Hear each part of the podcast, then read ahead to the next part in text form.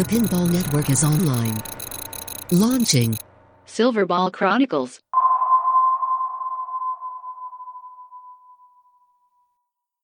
I'm back. Yeah. So am I.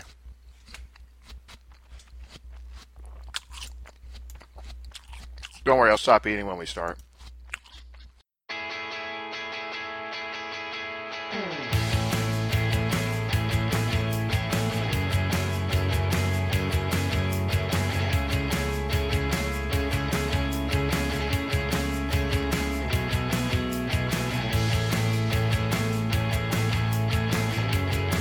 Hello, everyone. I'm David Dennis, and this is Silverball Chronicles. With me every month is my charming co-host, Ron Handy Hallett. How you doing, fella? Handy. There- There's a name I don't think I've ever, a nickname I've never been given. I've never heard that one. Handy Hallett. You know how to adjust all the leaf switches. You know how Okay. to how to do all of that stuff. I'll tell you. I watch you sometimes on your streaming with uh, your uh, co-host Stu, and uh, you know how to do all the tweaks. He doesn't know how to do anything. He's useless. Your uh, your we're talking, of course, about your uh, slam tilt streaming over on Twitch because you've been stuck at home for some unapparent reason, which nobody is aware of. When people are listening to this years from now, they'll have no idea. Yes, this this is not a unprecedented time for using cliches as much as we can. We've had a lot of fun here on the first four months that we've done this. Oh yeah. I uh, I'm very new to the hobby. I've only sort of done this uh, really for about two years, but uh, I'm I'm having a lot of fun doing the research. I know it's not super ideal, nor I don't think a, a lot of people enjoy sort of surfing around and going down internet rabbit holes. But for some reason, I'm finding it kind of fun. The other thing is I'm I'm so lucky to have a co-host like you. You're adding, um, I would say, a lot of awesome perspective, a lot of points, and and a lot of the feedback that we get is between our interactions, which is kind of funny because I've never met you. And, uh, and quite frankly, I, I think in real life, uh, you probably wouldn't like me because uh, I hate everybody from upstate New York. Oh wow. Okay. That's true. That's true. Um, one thing that we started this week because I I've noticed I'm getting more messages uh, on Pinside. I'm, we're you know we're getting more emails regularly. I thought we should sort of up our social media presence. The other thing is I want to be a, a bigger deal, sort of like uh, Jeff Teolis and Martin Robbins over on their Final Round podcast, and they have a Facebook page. So to not be left out on the social medias uh, we've started a Facebook page, which can be found at facebook.com slash silverball chronicles. And that's where you can interact with us. You can see what we're working on, maybe find some hints about the next episode. We'll probably toss up a poll for our next episode so people can vote on what they want us to do. And uh, I, I think that's a good sort of hub to focus people in to be able to interact with us. You can tell us how wrong we are. All kinds of great things. I'm so looking forward to that part. hmm Love social media. Um, another thing that is very, very cool is This Week in Pinball has started their uh, TWIP Pinball Promoters database. Can you tell us what that is, Ron? Oh yes, you get to review pinball content providers. Yeah, so they've got lists of all of the, the Twitch streams, all of the podcasts, uh, various websites, that kind of stuff. And you could leave your reviews on there from one to five stars. And we would always love you to add uh, a five star review, add your comments in there, because that's going to help other people find us. I think when people start in this, they're going to go to Google. They're going to type in pinball podcasts and it'll bring up a list. It, my assumption is that this list would probably rise to the top of that. It's going to help people find us. And the more people that we have engaged in this, I think the more fun we can have because we can add some reviews. And some of those reviews um, I've added here. Four stars is good too. Three, eh, you know, and, and one and two, definitely not. Definitely not. Don't do that. Yeah, yeah, one or two you can you can just shut it off. That's I don't want you listening to this if you're going to give us one or two because you're obviously not having fun. So Glenn W. Uh, he says that each episode is packed with tons of information about history of pinball, broken down into categories so that you can choose which topic to learn about. Great personality and some good humor. A must listen. Did you ever think that you would have a review that said you were a must listen, Ron? Uh, when I started, no. Wow, I didn't think people wanted to listen to me at all, but um, I guess they do, or at least Glenn W does. Okay, this one's from Sean. He says, if you want a laid back discussion on historical topics of pinball, this is the place. The hosts work well together and is an entertaining podcast to listen to. Uh, the funny thing is that as much as we have fun and we try to be entertaining, it's just the content itself is fun and entertaining, I think. And it's just sort of us uh, reading it with funny voices and a Canadian accent that just make it better. I mean, when you've got some topics like our topic today, th- that content just all automatically breeds itself to being super interesting and entertaining. Yes, and the Canadian accent is funny. I agree. It is. It's it's it's all about being able to be funny. It's not just that. I'm, I'm looking at your show notes now, and you have all those little Canadian spellings of certain things. That's right, I mean, they're wrong, but I mean, it's still funny to look at them. because we're speaking the Queen's English here on this podcast because I do the editing. so, uh, Ron, this episode is brought to you by Massive Backsbox Screens. Massive screens, distracting you from disappointing playfields since 2013. Okay. One thing that we do here on this podcast that I think is very unique is we take a lot of corrections and uh, we try to integrate those into the following episode so that we can at least, you know, uh, acknowledge the fact that we are not the be all and end all of all um, pinball knowledge and history. We we make a lot of mistakes because, quite frankly, uh, I'm a slacker when it comes to research, and I just sort of copy and paste about as much as I can. You know what the best things are about corrections? What's that? When they come from the most authoritative source possible, Ooh, which our latest uh, corrections could not come from a more authoritative source. So if you that's Listen right. to our last episode about Gottlieb, System 3. Uh, the two names that came up most of the time were John Norris and Ray Tanzer. So we happened to get an email from John Norris. Yeah, John friggin' Norris emailed us at silverballchronicles at gmail.com. And, and to be completely honest, out of all the designers at Deeproot, he's the one I really want to see what he gets to do there. I really want to see a John Norris design game at Deeproot with better software. With with somebody like him who's one of those out of the box weird individual designers that we talked about in in system 3 he is the one that i'm most excited about. We've seen some cool stuff from j-pop. We've seen some cool stuff from barry Oursler, and those guys at Deeproot yeah of course i want to see what they're doing. But somebody like john norris who i think now has maybe the resources and the time to really do what he wants and his actual end vision uh, this is super exciting that's for sure. Do you know actually the greatest feedback we got from John Norris? He said, "Nice job, mostly accurate." Yes. What do you think of that? I'm that? fist pumping right now. Yeah. So, so what did we get wrong? What did we get wrong? So, according to John, it was SMS debt that forced Gottlieb to close. All pinball games near the end made black ink, including barbed wire. They couldn't pay interest on the SMS debt. I said it takes six to eight months for a project, and and John says no. He said try ninety to one hundred and twenty days typically. Ouch. Three to four months. That's insane. Gottlieb had had a small staff, so everybody worked on every game. We used just-in-time design philosophy, where everything was parallel developed. Art being worked on at the same time as software being written, for example. Then everything comes together at the end. Typically one to two weeks to tweak the game rules and find bugs.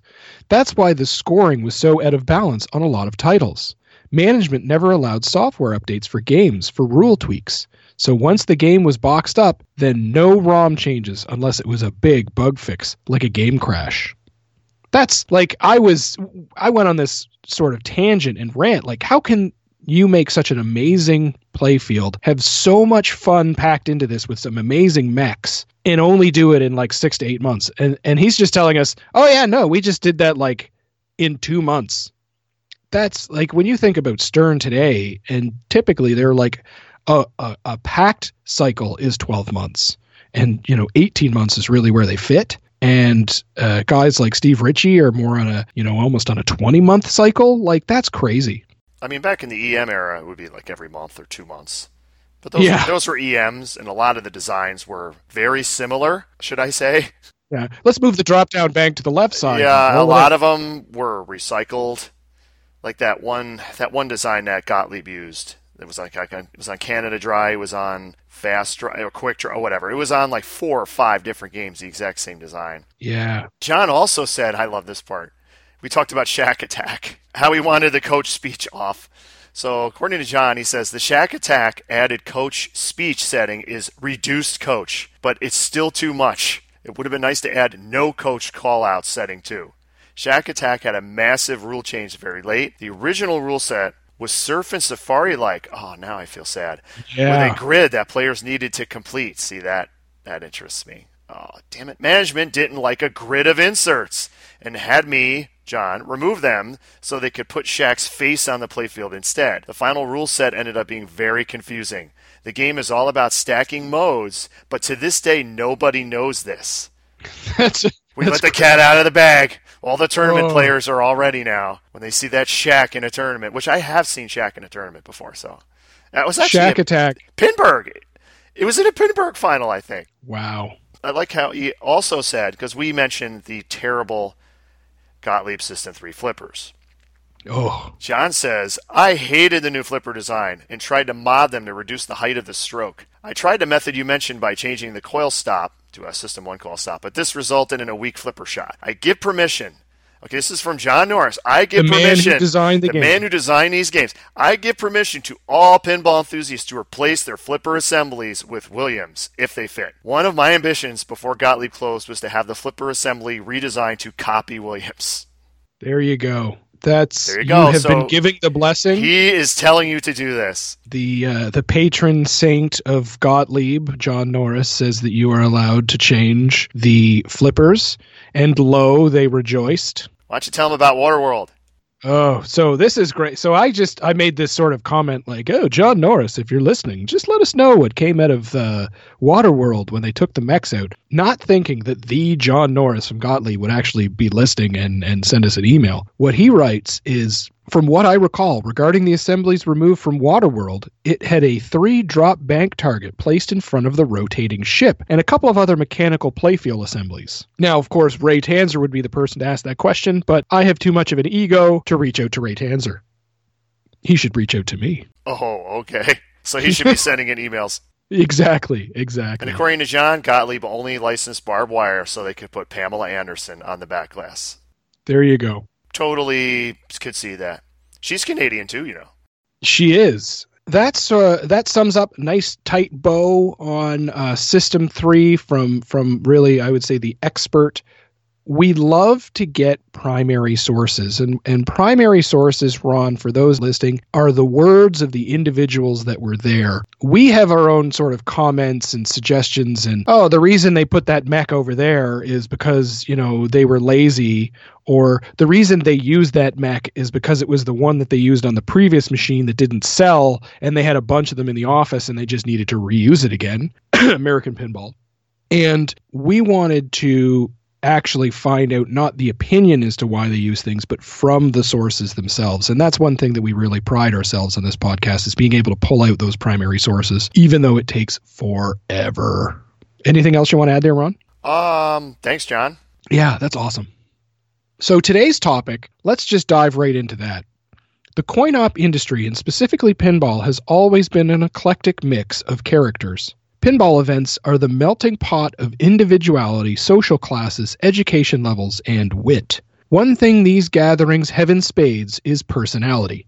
Python Anghelo was an eclectic, passionate, charming, classically educated, combative, spiteful, and caring individual. He gave his all for pinball.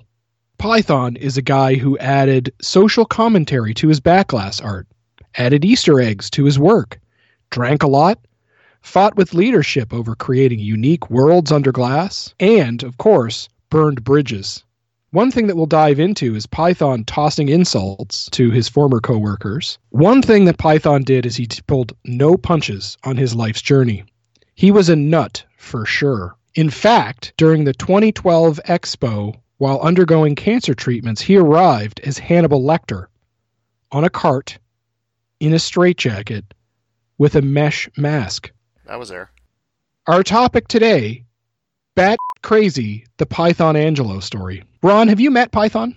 Yes, I met Python several times. Would you say that uh, I summed him up fairly well? Oh, yeah, I would say so. He tossed a few bombs. Let's just say Python was the type of person, if you were going to see, if you're going to see a seminar with him, and he was, I don't know, 40 minutes to an hour late, that'd be normal. He's just rolling in whenever he wanted. And he'd show up and he'd start talking, and you would just be transfixed while he talked. He just, he definitely had a way. He he just had like this weird charisma. Uh, yes. And I and it's funny because I've I I've never been to a big show. I've, of course never met a Python Anghelo, but when I'm watching these old videos, and we've added them to the show notes, you can click on them on YouTube where people have uploaded them from these um, old shows. He, even through the computer screen, with sort of poor lighting and and and poor audio, he, it just sucks you in because you're just like, what is he going to say next? It's crazy. Some of the show notes that we have in here are uh, links to articles, uh, comments that he's done, but one one that really I would really transfixed me. There's an old podcast, really I would say the first podcast back in the day called Topcast. Their number 10 uh, episode was an interview with Python. What what did you think of that interview? Yes, Ron? Topcast is Clay Harrell, and in there's rumors around the interview itself that Python didn't realize he, it was actually an interview, and he he kept mentioning some book during the uh, interview that, that he wanted Clay to read, and and yeah, if you had never heard him before, he basically just went off. I mean, they, talked about his life, you know, his his uh, education, all that stuff. But when he started talking about like a lot of his former employees, it would just be like, you know, this person sucks, this person's great, this person sucks, this person's great. It, it was like insane. Like, wow. Yeah, we joked. Uh, we joked last episode, sort of secretly throughout the whole episode, about Pat Lawlor. He hated Pat Lawlor for some reason. A lot of that came from listening to this interview and preparing for the next interview, where he just he just roasts poor Pat Lawlor. He was very consistent. Uh, just you can almost make a list of, of like Steve Ritchie. He liked Steve Ritchie. Made you know, great play fields. He hated Pat Law. He hated Pat Lawlor. The one thing he always said, his hero the guy he considered the king of pinball was Harry Williams. He, mentioned that on multiple interviews. That that was to him that was the king, the god of pinball. That the thing to the thing to aspire to.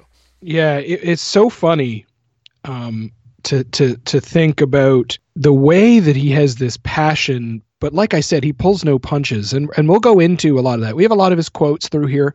We also have quotes uh, about Python Anghelo for other people. But I, I want to start at uh, Williams around this time. We're talking sort of late 70s, moving into the early mid 80s. There's this is the watershed moment. We mentioned this in previous podcasts where this movement to solid state, the exit of a lot of the big sort of top playfield producers back in the 60s and the 50s, they're all starting to sort of take more senior management roles. They're moving out of the industry and retiring. You've got this fresh new talent coming in, and Williams was really the the primary driver to that. They they they pulled in so much talent just like a sponge, and then that talent would spin off to other places like like a Gottlieb or a Midway or you know a Sega, Data East. But it was it was such a, a, a flux of a time.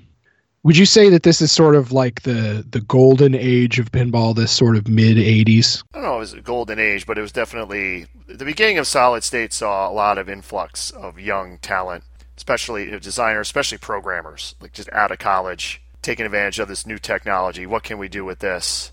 It's it, pinball really, I would say, in the 50s, 60s was really engineers, right? These were guys that were electrical engineers. They were highly educated. Uh, you know, they were unique. We're moving into now more like uh, artists right? The the programmers are artists. The light shows that they create is like an art. The mechanics that they're that they're doing are, are things that they didn't think of before. Python Anghelo bringing in his designing philosophy and his art philosophy i think is an example of that. But let's dive into the williams talent roster. So uh, mike Stroll he was the president of williams at the time. Stroll is a is a big piece in this pie. And really he built a, a big talent roster. He wanted to to mentor that talent roster. So I want to talk a little bit about Steve Kordek and and who he was, just to add some context to those who he was hiring. Did you know Steve Ritchie didn't like him? Uh, yeah, Steve. Well, nobody likes their boss. Well, no, he didn't. Because when he did Flash, he showed that after he he, he thought it was perfect. Like uh, this, is like his first game at Williams, he showed Steve Kordek, and Kordek was, did you know like it. So being Steve Ritchie, he was like, "Should I change anything?" It's like, "No, f- him. It's perfect. I ain't changing a damn thing. This game is perfect. This game is perfect." And there you go. That's why Steve Ritchie is Steve Ritchie and sold like almost twenty thousand units. So I guess he was right. Yeah, and and uh, it was Steve Kordek, of course, from our first episode, um, Steve Ritchie before the mullet. All right. See Python on Mike, on Mike Stroll. He he brought you know I could do the accent, but we'll be a little more classy today. Uh, so he brought so many talented people in. He gave Williams so much energy and vision, building a foundation of what we were to become. That's right. So he's this sort of visionary. Steve Kordek, he was the head of game design. He was Stephen Francis Kordek. He was born in Chicago December 26th, which is very close to my birthday, 1911, which is not very close to my birth year. And he's the oldest of 10 children. His father worked in the steel mills, and Steve Kordek worked in the Civilian Conservation Corps and for the United States Forestry Service during the Depression. On a visit to his hometown in 1937, he was walking down the street without an umbrella when a torrential rain forced him to step into a lobby of a building he was passing.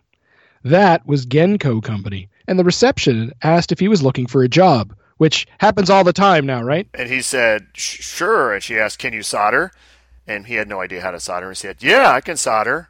The first rule of being interviewed by a receptionist for a job after the Great Depression when nobody could get a job was always say yes and learn on the job. As a millennial, somebody in my early 30s, I'm going to have to say uh, that doesn't happen very often nowadays.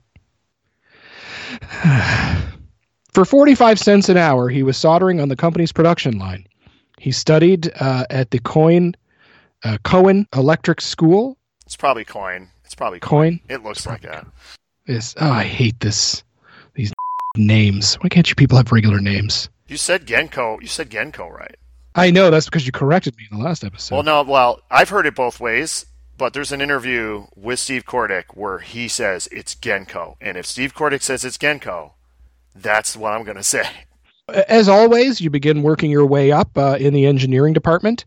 His uh, in the 1930s, you know, pin games were flipperless. We talked a little bit about that. And why was Steve Kordek so important? Well, him along with Harry Mabs and Wayne Neyens, who's another big de- big deal in the in the coin op industry at the time, worked together on a project in mid uh, 1947, which was sort of the idea of player controlled flipper bumpers.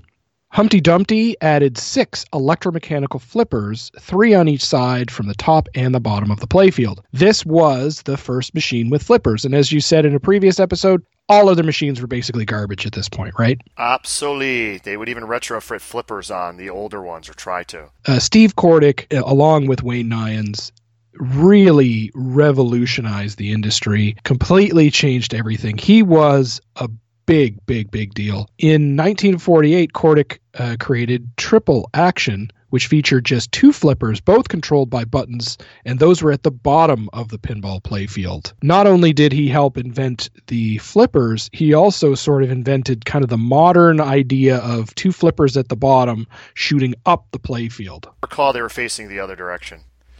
Like they weren't, the tips weren't going inward, they were actually outward. Oh yes, that's Yeah. right. Yeah, so uh, you know, close enough. We'll we'll mark that one up good enough for uh, good enough for Canada. So uh, Roger Sharpe says, but not only did Steve choose to put two flippers down at the bottom of the playfield, even more importantly, he provided direct current power, DC power, to those flippers, meaning that a ball skillfully flipped from the bottom of the playfield could actually get to the top and anywhere in between with some semblance of accuracy. You know, as as silly as that sounds today, like at that time, that's like the crazy thinking out of the box like shenanigans, right? He's he's changing everything, maybe not really realizing it. But can you can imagine all the previous people that came before him were all like, "Well, why would you do that? You can't bump it into the holes." The thing is, at Genco, they made primarily arcade type equipment, meaning like um, they weren't pinballs, they'd be like little mannequin thing, like throwing a, a ball at a basket and stuff like that. And all their Mm. games were all primarily running on DC voltage. So I'm sure for him, that was just normal. Yeah, very cool. Steve Kordek was a designer for Genco, Bally, Gottlieb, Williams. He designed many of the most popular electromechanical playfields in the 60s and early 70s. He was at Gottlieb. Yeah, it said Gottlieb in the Really? in the gimmick. Now, I mean, I'm sure he was probably just there for a cup of coffee, but uh. Bally, he was there. He was hired, but never actually started. He got a few of his Genco people jobs there because he got a he got an offer at Williams to be the primary designer, so he went there. Yeah, and at Williams he designed some some pretty amazing games. But here's a couple of of examples: uh, Shangri La, never seen one. Uh, Beat Time, which is most notable as a knockoff for the Beatles because you couldn't get a Beatles license back then, and there was a band called the Boodles. And I think this game is dumpster fire. Aces and Kings. This here now we're getting into the ones people know. Skylab, Grand Prix, and his highest seller was Space Mission, which I see come up for sale at least on a bi monthly basis. Yeah, I'd say Grand Prix. Yeah, you got to love orbit spinners, man. And especially on those electromechanicals where they're just like, oh, there's just something so awesome about that. George Gomez, throw in a couple of electromechanical spinners. Forget these optical spinner things. He also made some solid state games, Pokerino and Contact. Oh, big time sellers. you could see we're moving into he's moving out of sort of that older era into the solid state era and you could tell he's kind of like later in his career and he's like ah it, it's a big change right yeah, he was he was more of a mentor and just the, the guy at Williams where if they couldn't figure something out, he might look at it and like, oh, just do this. We did this on this game in like 1940 something, and like, oh, oh, hey, it works. That that was Yeah. what he did primarily at Williams. Think of him as like think of him as like Yoda, the Yoda of Williams. That's probably the best description I could give. When you move into sort of the more management roles you know part of you i think probably still wants to be out on the line you know designing some some play fields and doing all that stuff. But it, it, gets to a point where you know that's probably not going to happen because again things are so rapidly changing during that time. And now we're moving into sort of the cultural uh, zeitgeist of the the late 60s and the 70s Steve Kordek worked point out from well 1937 to 1999. yeah which is was, which is he was there when Pinball 2000 shut down. Yeah, he passed away. He passed away on February 19th, 2012 at age 100. If we could all get to that age, I think we would all be pretty happy with that, considering we're, you know, all about to die here in the coming months. Yeah, he broke his hip near the end, so he kind of went downhill the last year or so. But before that, I'd say until he was like 97, 90, like he was as energetic as anyone you will meet. Yeah, isn't that awesome? When you go to Expo, he would not stop talking. That's the best. That's that's the best when uh, you meet individuals who are older and they're they're still ingrained in what they're doing. They're not designing the playfields, but imagine you get to go to a, an expo and people come up to you and they're like, "Oh, Grand Prix, I've got one. I you know I I stripped the playfield, I repainted it. It's you know it looks like it came out of the factory. You know, imagine how amazing that that would feel."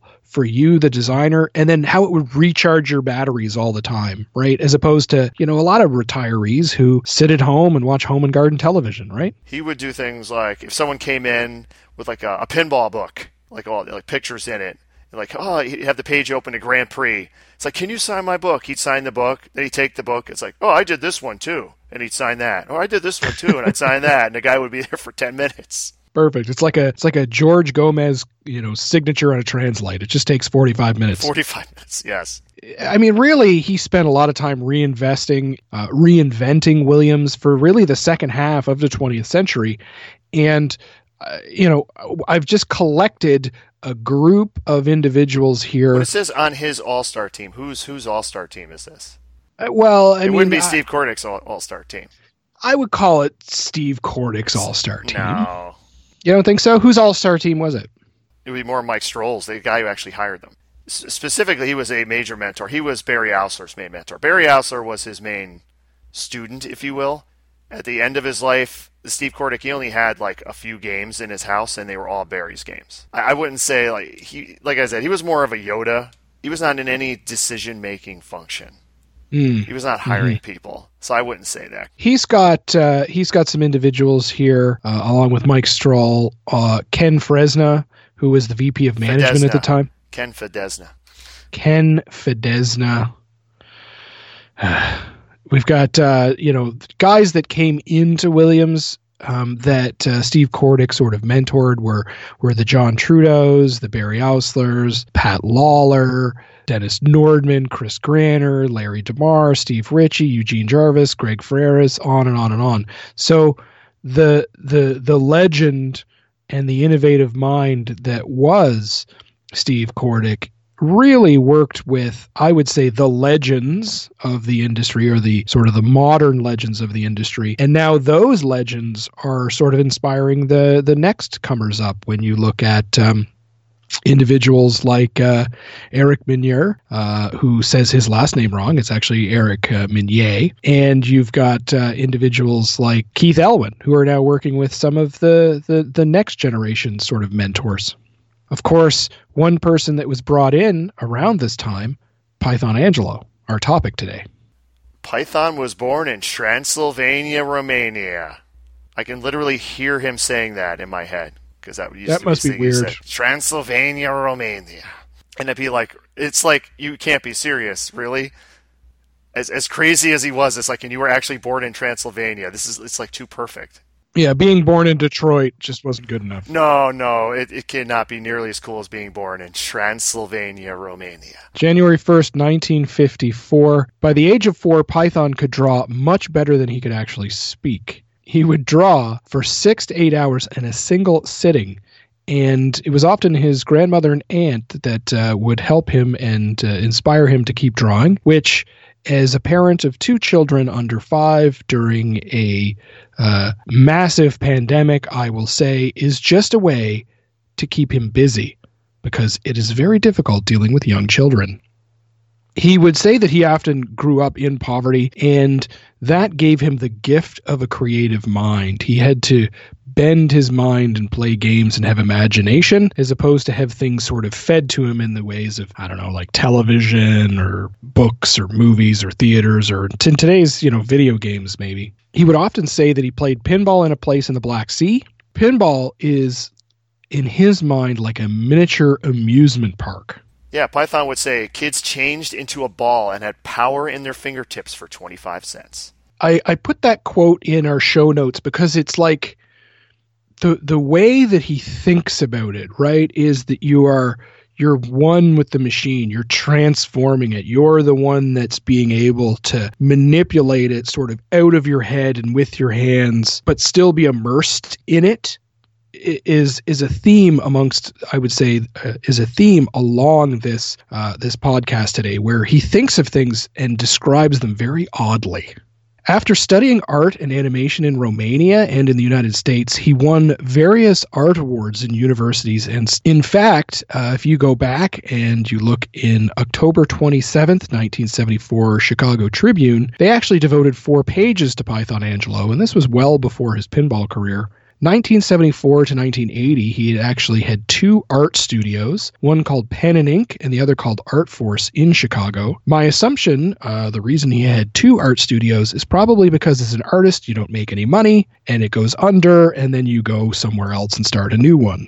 Uh, he actually has done TV guides. He did giant murals for the Chicago animation and uh, commercials and uh, film industry. Uh, a lot of creative writing. He spent a lot of time doing creative writing and writing stories. And of course, one of the things that he mentions almost all the time in everything that he does for On, He worked as an animator for Disney until 1979. he often talks about his time at Disney being maybe not as fulfilling as he wanted it to be, but he always told people that he worked at Disney. Well, you have to be good, really good, to be an animator at Disney.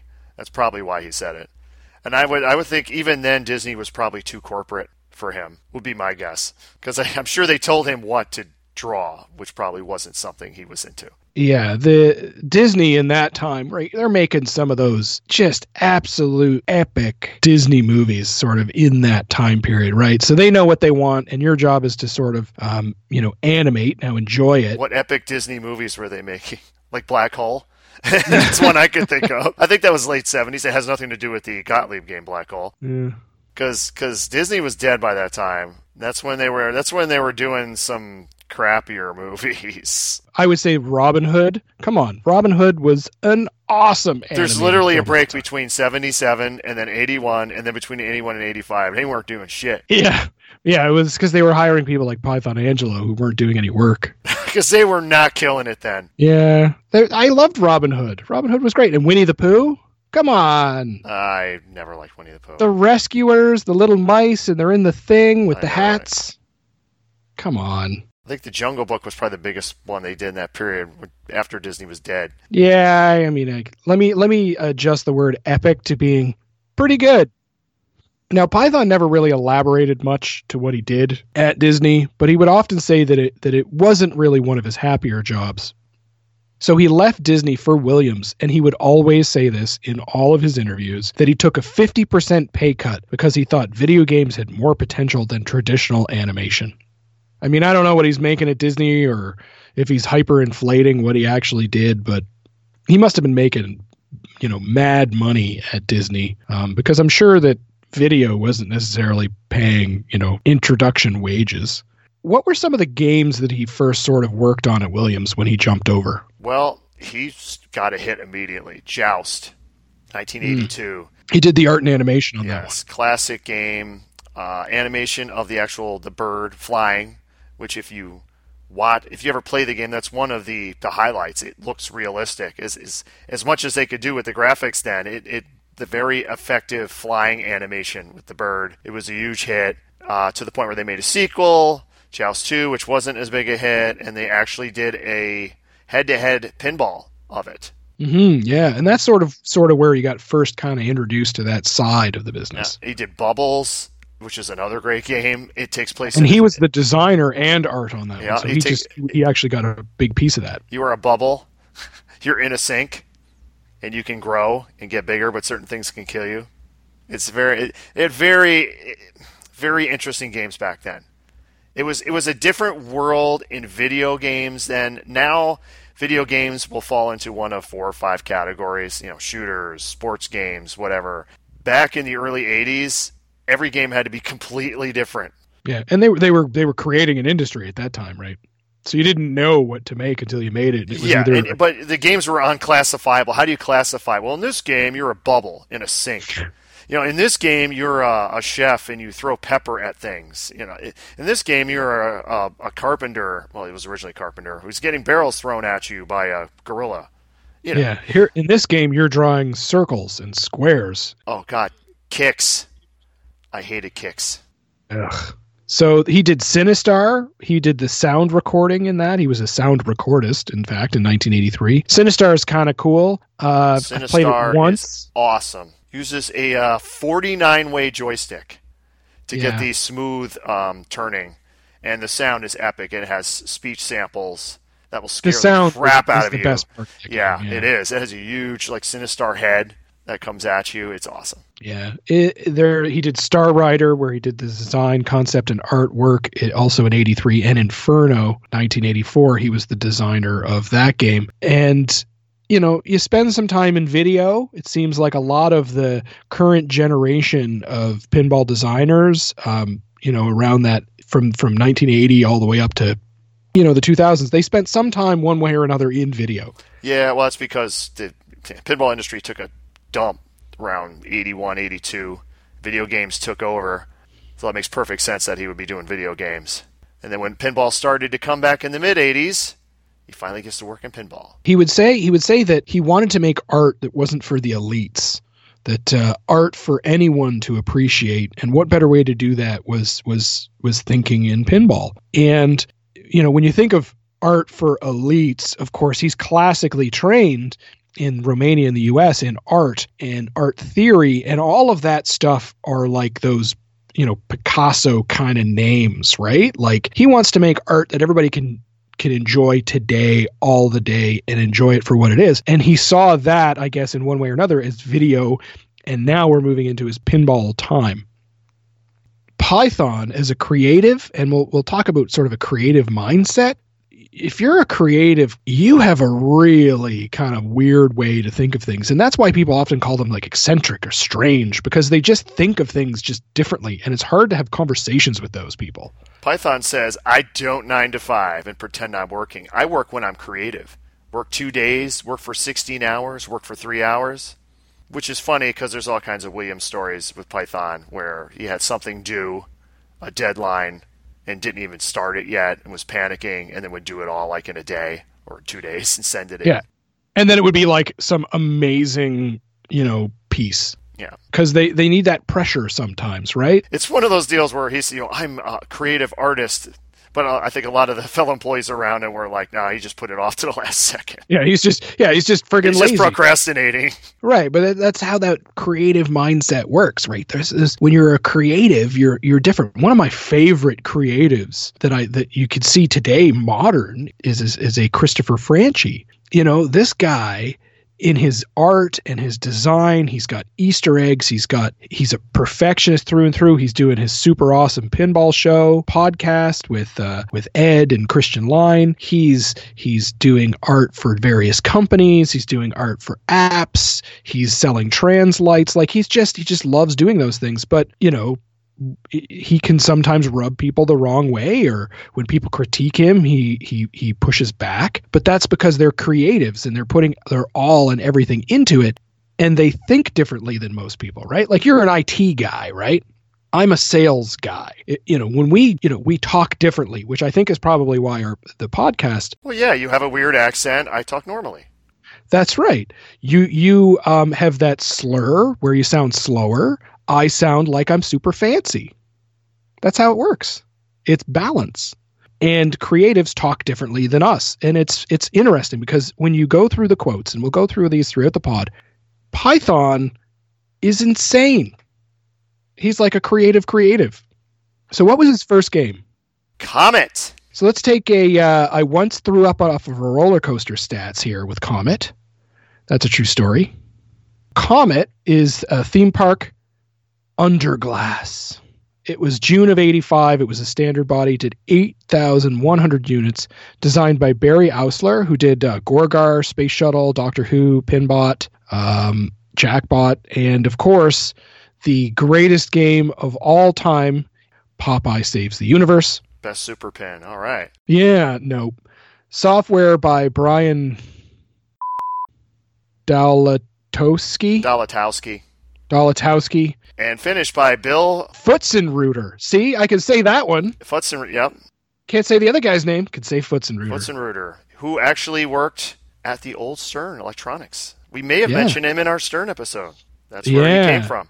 He's a very, very important individual, especially in this kind of mid 80s, early 90s. And of course, artwork by Python Anghelo. Say, uh, sound by Dave Zabriskie. Did I say that one right? Looks right to me. Tales of the Arabian Nights, uh, Scared Stiff, Bad Girls, and the epic Cactus Jacks. This game, this is a cool game because it's so different. It's it's it's in that era. You know, Python had good timing there. He was in the resurgence of pinball in the mid '80s when Williams started cranking out these these huge hit games. Right place, right time. Eight thousand was a ton for that era. That's that's when it started to come back. I got to say as well during this time, it, it is maybe right place, right time, but it's also he's part of creating that right place, right time, right? His art coming together, new designers like Barry Oursler, um, software by a Bill Pfutzenreuter, who's able to now draw on the new world that is uh, the Williams controllers, right? Games are definitely becoming more the I hate to keep using the term the world under glass, where Yeah, we're going to use a lot of that this time. So if you don't like that term, this is not your podcast. because this is truly a you know, it's it's not like you just slap a a title on a game or ju- like no the entire game is based around a theme and everything has to be part of the theme and that's new, right? That's not something that really was standard. not really i mean high speed kind of started the whole the story thing the whole game is the story and they just ran with it so every every game now has to be a full experience Yeah, the art has to speak to the code, to speak to the design. The toys they have to make sense. So if you're going to have them, we'll we'll get into other games later on. But things like when you have fishtails and it has a reel in it, of course it does. It's fishing. It makes sense. You know, or Comet is really amusement park through and through. Again, we like to bring up the IPDB uh, Internet Pinball Machine Database and really kind of dive into some of the photos. They've got some really cool, uh, the old flyers from some of these things. And again, they get into that salesy stuff. Not just a fantastic new pin, not just all the fun of an amusement park, but a chance to make a million. million, Yeah, there you go. Perfect. I didn't do it justice. million. I miss some of the flyers actually. Just the descriptions of these these things. Like, wow, these are the coolest games ever made. Yeah, this is like it doesn't get any. Who wants to go to a real theme park when you could just play a pinball machine of a theme park? So what Python says about Comet, we argued for two months on the art. To make an amusement park, like walking in the gate, I went to an amusement park and paid them $2,000 to turn around the seat so I'm looking backward so I could watch the riders for the back glass. yeah, I don't know if that's hyperbole from Python or if I can't actually see them actually doing that. I don't care how much you paid them. I can't see any world where, like, oh yeah, we'll take the front seat and turn it around so you can. Yeah, I, yeah, but and that that's very Python also. He might stretch it a bit. Let's say. He said a lot of things about you know he had things about spies and and other he he had a lot of crazy stuff. Believe me, if you hung out in a bar with him and, and he got going, there was a lot of crazy stuff he would say. He would say that he wanted to see the riders' uh, faces of joy and excitement and fear. He wanted to have that correctly on the back glass for his inspiration. And um, I mean, what a maybe it happened. You know, maybe he had, you know, been drinking a little bit and it's a great story though, right? Yeah. It's it is a great story. Um, now you alluded to this with your uh, million shot call out there just a second ago. What was something that was such a big deal in this machine? It's the first one with the 1 million shot, which probably isn't true because uh, we have a note on here. First solid state with a million shot, but there was an EM, including Williams' 1957 Arrowhead. Score inflation, Ron. Can you can you describe score inflation to me? Uh, the scores kept getting bigger and bigger. And as the manufacturers kept making them bigger and bigger, the other manu- like if one manufacturer does it, the other one's got to do it. And they just kept getting bigger and bigger up to around probably Attack from Mars era, like 95, where you get like skill shot 10 million and other ridiculous, ridiculous. And then they pared back quite a bit. So you got things like Medieval Madness where the scoring's way lower. They kind of said, yeah, we went a little too far. Yeah, Jersey Jack. You know they're basically down into the hundreds of thousands now. On a Yeah, they, they do. Jersey Jacks are kind of if you get a million, it's kind of like old school. If you get a million, that's a sign that you you've really achieved something. Like a million. You know python's uh python i guess he, he said he was such he was such a driver or a force to have this million shot. So the way that it works right is that there's like this weird um kind of ramp off to the right and it has consecutive smaller holes. So the idea is you're standing at the bottom you, you know you do your series of things and you have a chance to make a million shot and you got to shoot it up this ramp and it has to kind of jump over two holes and into a third hole and that gives you a million points and you get this big million point call out that's new i guess but you know it's the concept of a hurry up right isn't that really kind of what it is I've actually never gotten it, and I probably only played two or three games of Comet in my life. it was a big, big, big reward. So back in the day, you know, if you got multi-ball, that was like your reward. It wasn't easy to get. Where multi-balls now are, you know, you can get it by accident most of the time. This was like your big reward was this million point shot. And is it that great? I'm sure it was for the time. They sold over 8,000 units, so I would say a lot of people thought it was a really great thing. I, I guess. I mean, Yeah, Python says, and the call out was done by Steve Kordek, the million point call out. Python says, I wanted the player to be fully immersed in a miniature amusement park. Using a 1 million shot on the game was my first daring idea in pinball design. I wanted the voice of Steve Kordek to call the shot, as this was the first game to score such a high score with a perfectly timed shot. it's funny because it's like he needed to get somebody epic to do the call out. The person he chooses is sort of the mentor figure at Williams at the time. Who's already been in the industry almost 50 years at that point. Right. So is he sucking up a little bit here? Does he want him to do it because he wants to, you know, this is such an important shot? It's Python. Who knows? And and in his Topcast interview, he, you know, he didn't have much nice to say about Steve Kordek, which is funny that he would choose him to be such a, you know, important piece of this he, machine. Yeah, he he was consistent though. I, am sure you wouldn't find any interviews where he said he liked Steve Kordek if he said he didn't like him. I don't get it. What do you think of the back glass of Python's back glass? The faces are awesome. The back glass is insane. Barry Oursler is the last guy in the back there. He's got his mustache and yeah. his hair. They either look happy or completely terrified. Yeah, it's so fun, and in, the faces and the the detail on the faces is so unique and different. And you'll see that with Python's designs. Um, all of his art going forward is that they all kind of have a similar sort of um, color saturation and things. You know, he adds a lot of these like Easter eggs and strange little bits through it. Like there's a you know there's a person sitting in the third row whose face is completely covered by the terrified woman's in the second row. Her hair is flying back because they're going so fast. It's hilarious. There's like a child or something in there who shouldn't be on a comet. Tons of fun. What?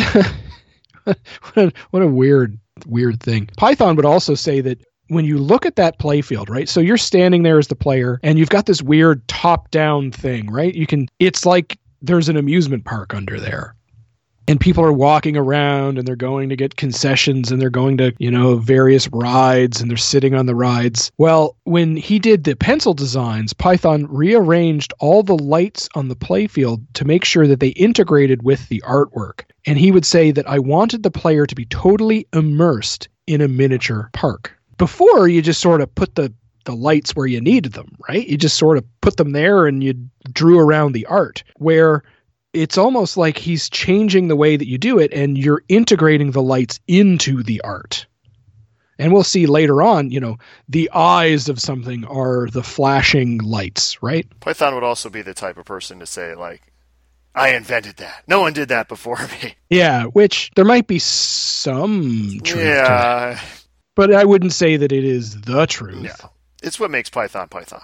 Yeah, Oursler would also tell uh, IPDB that uh, Python wanted the top rollover inserts. So again, you plunge the ball, it comes up to the top of the playfield. It has these switches that you roll over. There's like four lanes. And that would spell, or that would be the letters 1986 in recognition of Halley's Comet. And that would fly by Earth in 1986. Yep. And in Canada, numbers are letters, obviously. That's right. That's right. That's right. Because we're speaking the Queen's maths. Halley's Comet is every 70. How many years?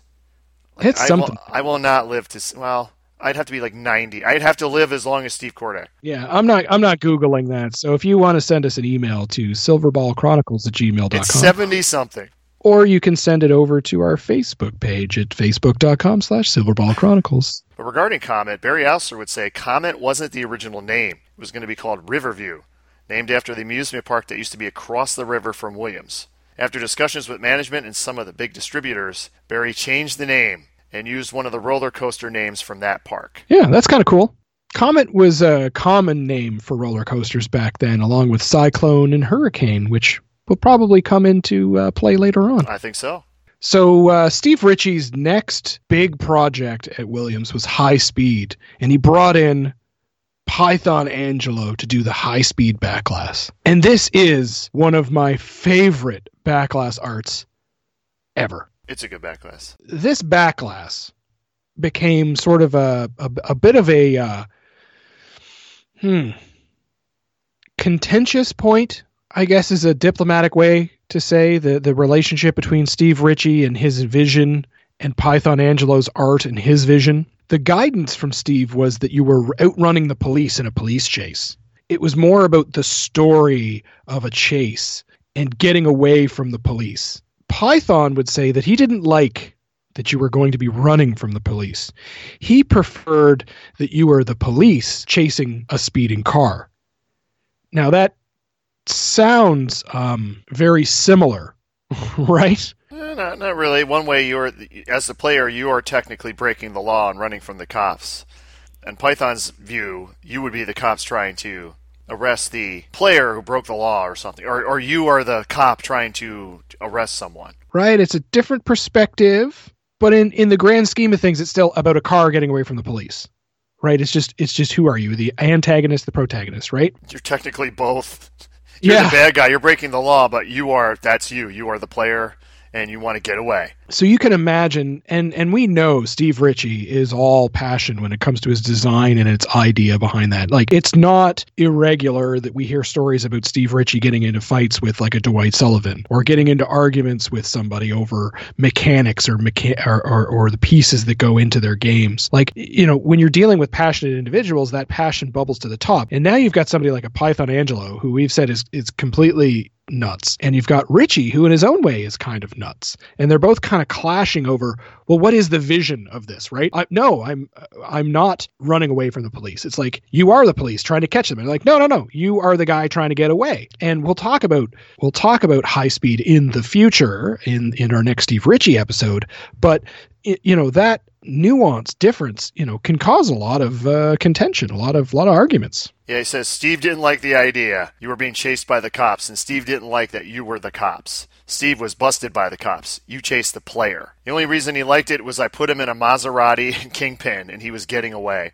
yeah. So he sort of used this um, psychology of of well, you're the guy in, in the car, Steve. You're the one that's that's that's being chased by the police, and then immediately it's like, oh, he changed it. But I mean, I'm I'm pretty sure Steve Ritchie is a little bit smarter than that. Like, give me a break.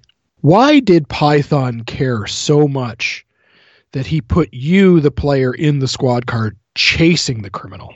Because Python said he didn't like that rap or violent music was encouraging youth to do bad things. Python's argument was that violence and drugs isn't what artists should do with their medium, which is such an interesting statement. Yeah, he said he wanted to be a moment and a spiritual force for entertainment. He didn't want to be a, a, a force of evil in the universe, right? Which is kind of weird. like it's a game. Come on. So Python would leave the project um, sort of, you know, partially complete, and he would give the rest to uh, Mark uh, Sprenger. Yeah, and, and honestly, that's one of the things that always bothered me about high speed is I, I like when the games have the same artist for the back glass, the playfield art, the cabinet art, because it all is it's ties together. It all speaks with one voice. It's very obvious when you look at high speed that a different person did the back glass that did the playfield. The funny thing is, do you know what the Williams in, in, in Williams they would have, should I say, unflattering names for their games? They would do as like a joke, like Yeah. like high high speed was called high cost. That's what they Yeah, called totally. it within the company. But they actually had a name for that backglass, the high speed backglass. Do you know what they do you know what they called it? I don't. Zombie cops from hell. Oh no. That's what they called it. Is it because that backglass?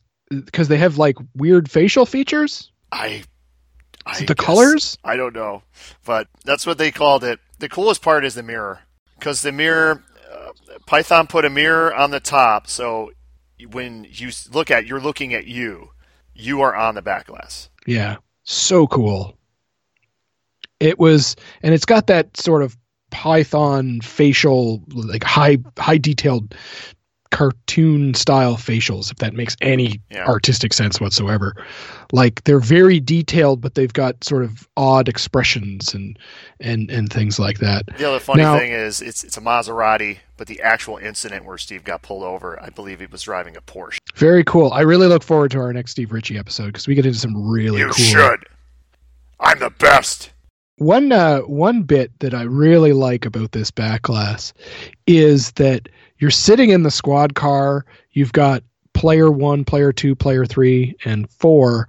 Those are say speeder one, two, three, four, and those are like this the the the radar detecting gimmicks.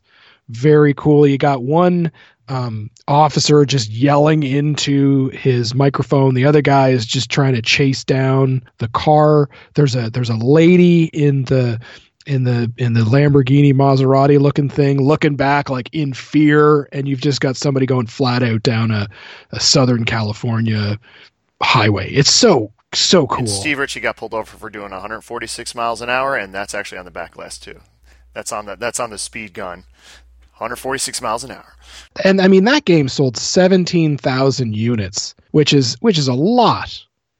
According to Python, the game sold because of Steve's genius kinetics and my back glass. Yeah. Oh. Yeah. He's so he's so humble. Yep, so humble. Now he would move on uh, to the project where they needed some extra help, and uh, I guess we could talk about uh, the not so grand lizard stats. And it's a fantasy battle theme. April '86, standard body. This one only sold sadly 2,000 units. Really?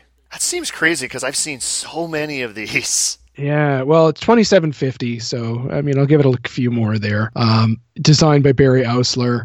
Uh, Python only did the backglass, and Paul Faris did the playfield. So here's another one of those sort of projects where they need to get somebody in there to kind of finish it, kind of jumbling it The together. weird thing about this is Paul Faris did he did the backglass too. And he did two versions of it, and neither of them were used. They did he did two different versions in completely different I mean the style matched what was on the playfield. It was it was for numeric displays instead of alphanumeric. And he did two different versions with the score windows in different spots.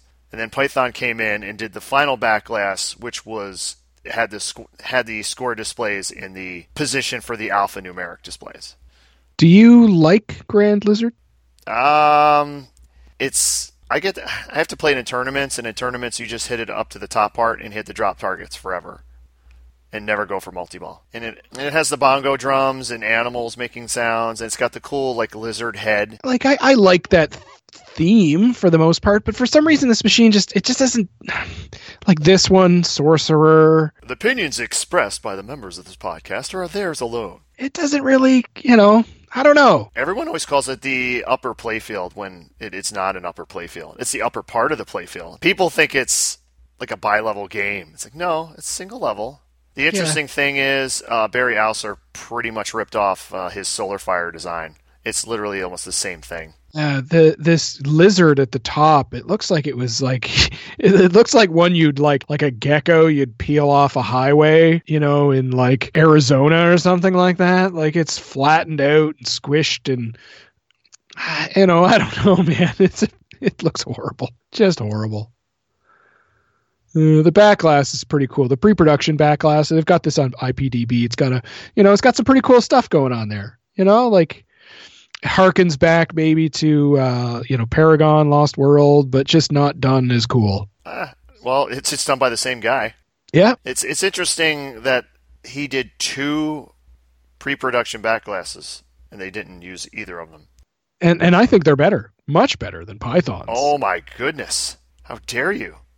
I this is probably Python's worst. I would say it doesn't it doesn't do it for me. He's got like so Python's backglass is like there's like a lady chained to this lizard thing, and there's like a super muscular back of a knight fellow, like a He-Man kind of thing, and he's attacking him, and you know it's got like lots of really kind of neat things on the backglass. But when you look at when you look at the the pre-production backglass, which you can bring up here, it's so much more detailed and paul faris has a guy punching a baboon in the face. Like come on.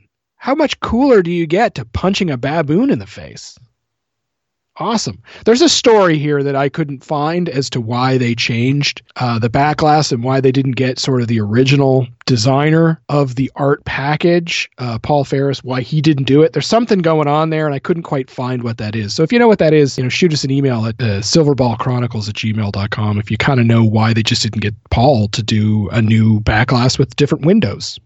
Uh, it was the first machine to have digitized sound audio samples. It had sound designer Bill Parod, which I'm probably saying wrong, but yes. so a new sort of a new team a different introduction i would say to the way they use sound and sound samples and digitization of those samples so we're moving in now we've moved from kind of solid state being you know rules and scoring and sound and things like that into more sharpening that pencil on sound it becomes less about you know just having sound We're also getting into System 11. These games now, these are all System 11 games. It, it advanced over the old System 3 to 7 or System 9. Their, that, that is their board set. Their technology behind the game is now advancing, allowing them to do more stuff. yeah and and more complicated stuff Yep. you know just not refining like we're totally changing the way things work and and i would say a machine that changed everything is Pinbot. 12,000 units. Space fantasy theme. October 86. Barry Oursler and Python, who did a million games together. Um, Bill Pfutzenreuter on software. Python and Bill, they would spend a lot of time working together. Even at Capcom. They both went to Capcom. And here we're going to bring in somebody really, really important who who I would say is a is a major groundbreaker when it comes to sound, and that's Chris Granner. He's the sound guy along with uh, Bill Parod. Now, what are your memories of Pinbot? Ah, well, it screams Python. I'll say that.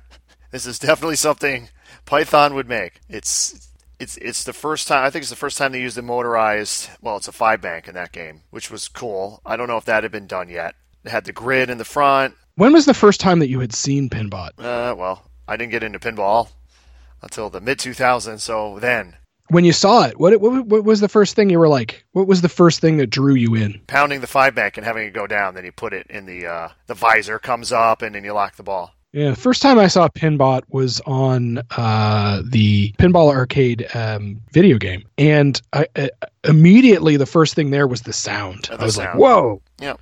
Whoa, what's going on here?" It, it, it was it was amazing. So it had it had all of these different pieces that drew people in from from all these different angles right? One person would see the sound. One person would see the the the robot that is inside the glass. Another person like you would see the mechanics right? Like it it really had everything.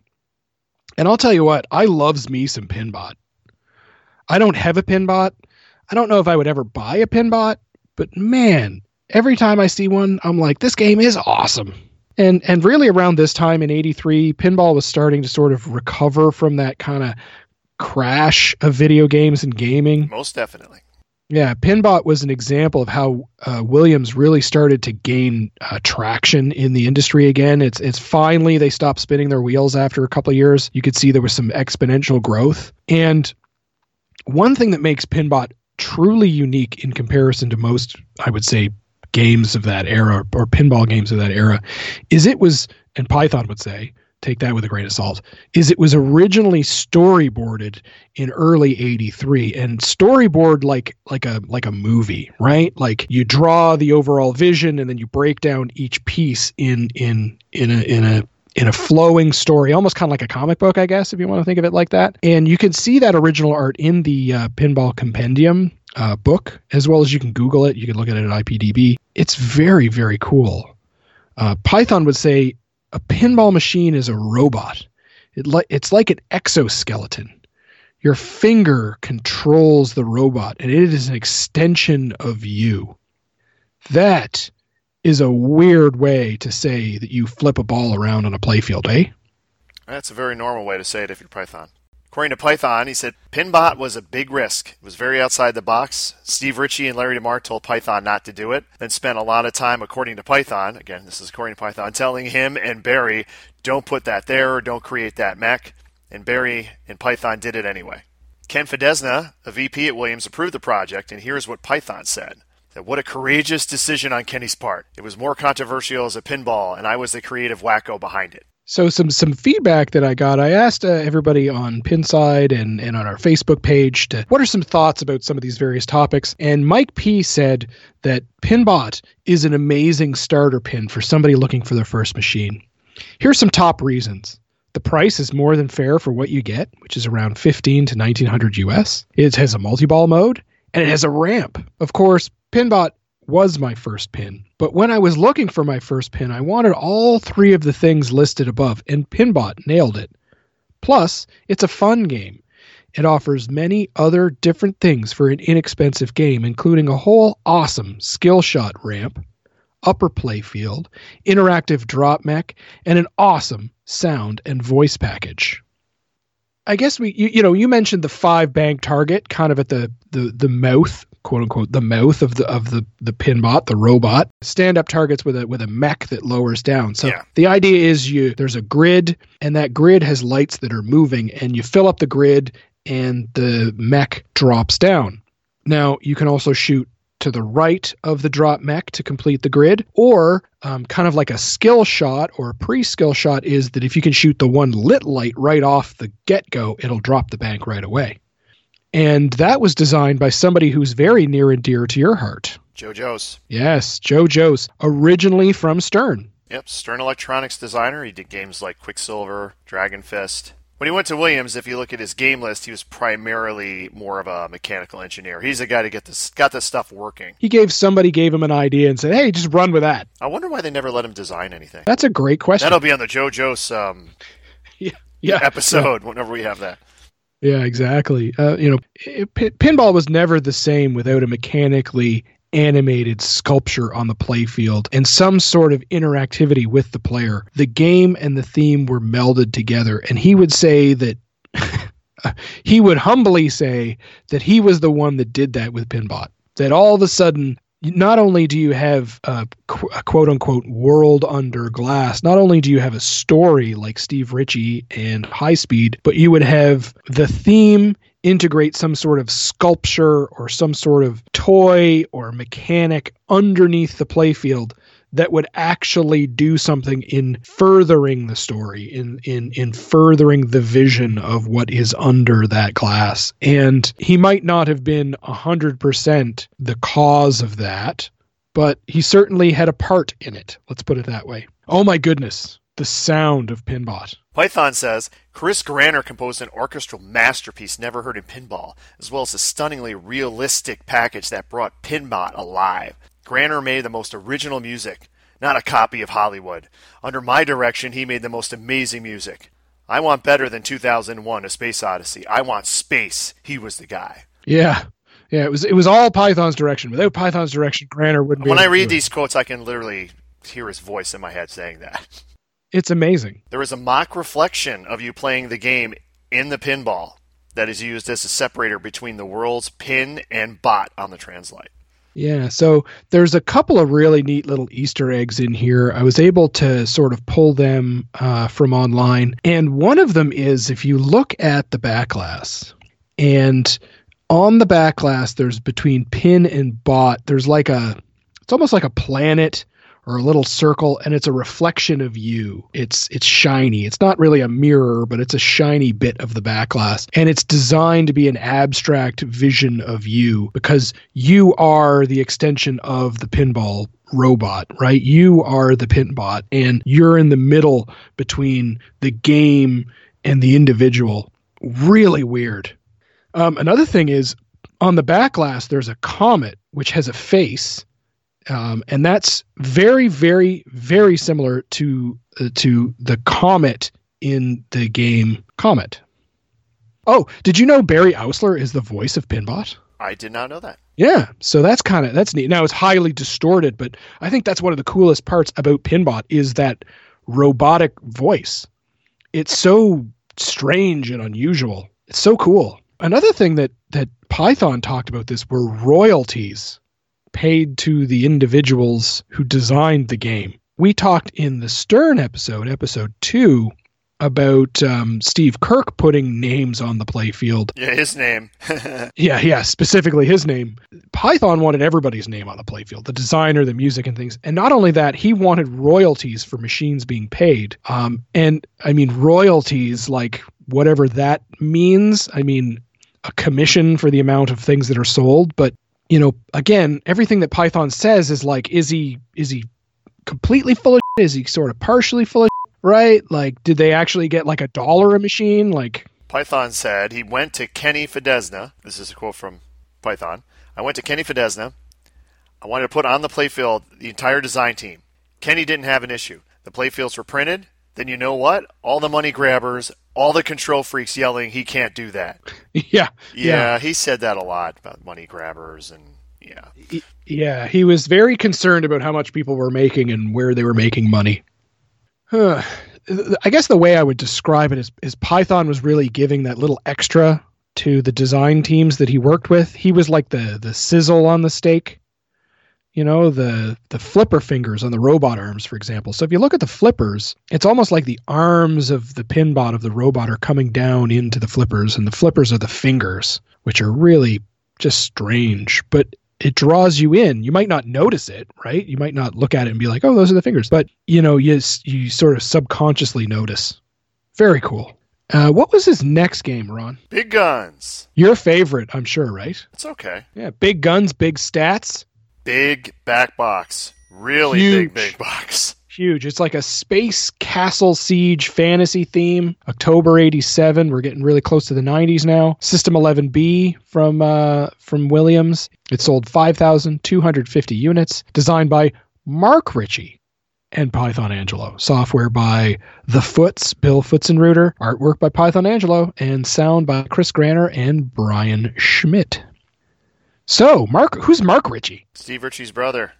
Yeah, And the master of the catapult. He did like Firepower 2, like 83, 84, somewhere around there.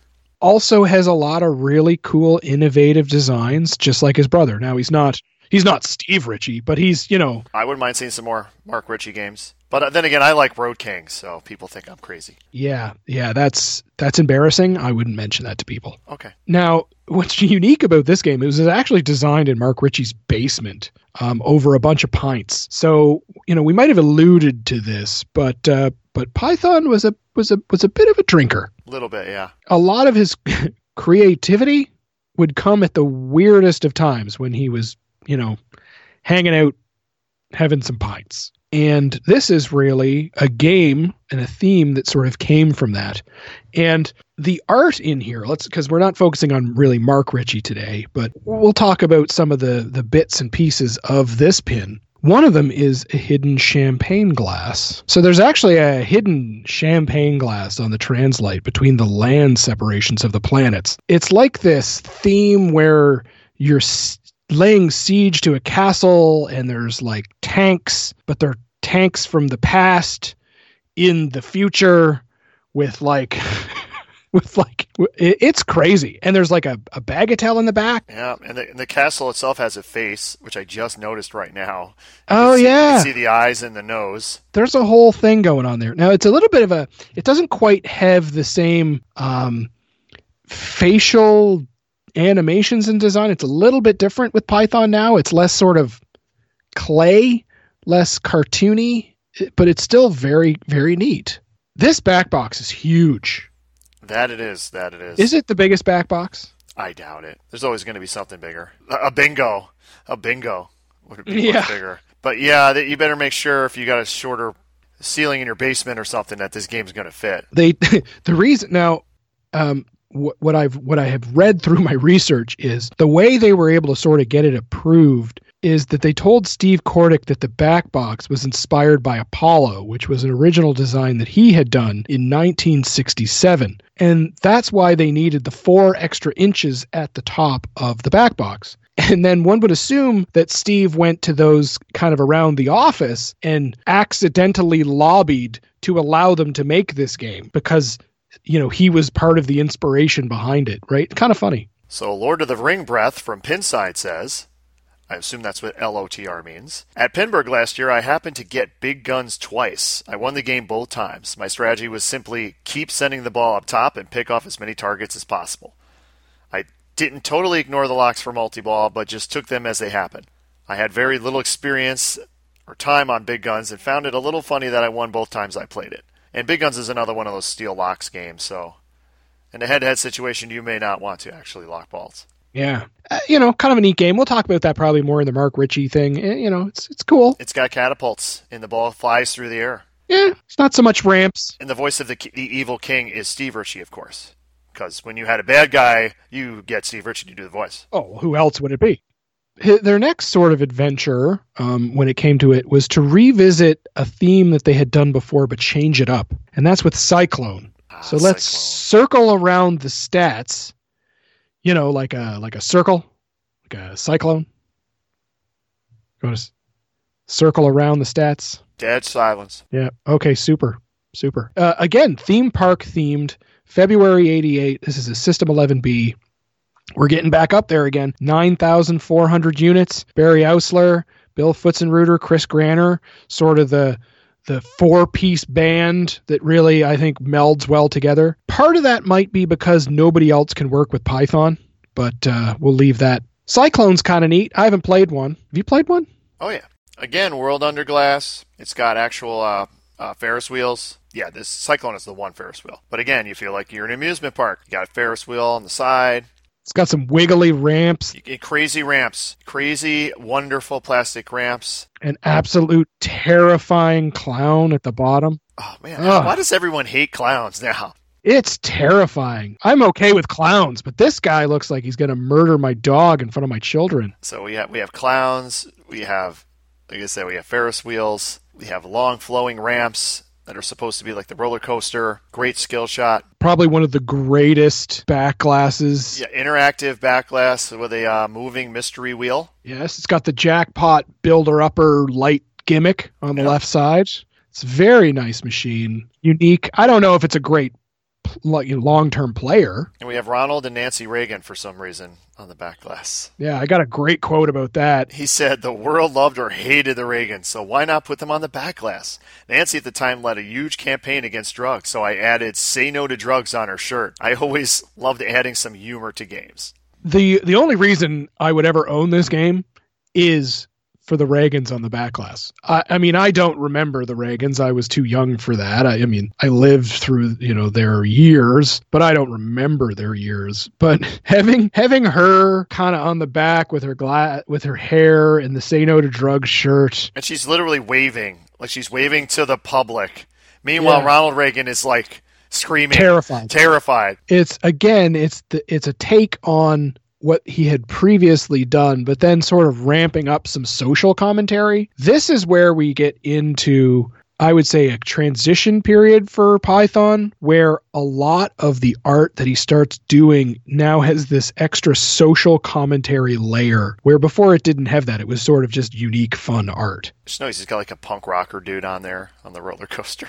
Now he would talk, yeah, he would talk a lot about um, this game in the Topcast interview, and then all of a sudden he starts tossing bombs over Barry's way. Uh, He worked with Oursler a lot, and he did his best work with Barry. So I don't know why all of a sudden, just randomly, he starts tossing sort of negativity over his way. I, I don't get it. What an odd, odd guy. So Python comments on the backbox animation. It was made possible by Joe Joos, originally from Stern Electronics, who did the mechanics, programmer Bill Futz. Pfutzenreuter. I enjoyed working with these gifted men. So so he says that, and then all of a sudden he starts tossing out some bombs to to Barry. I, you know, I don't know if their relationship soured later on, uh, but you know, I don't get it. Now, a couple of the neat little bits. Uh, Mark Ritchie, he's the voice of the Carnival Barker because he's not a bad guy. So the good guy is always Mark Ritchie.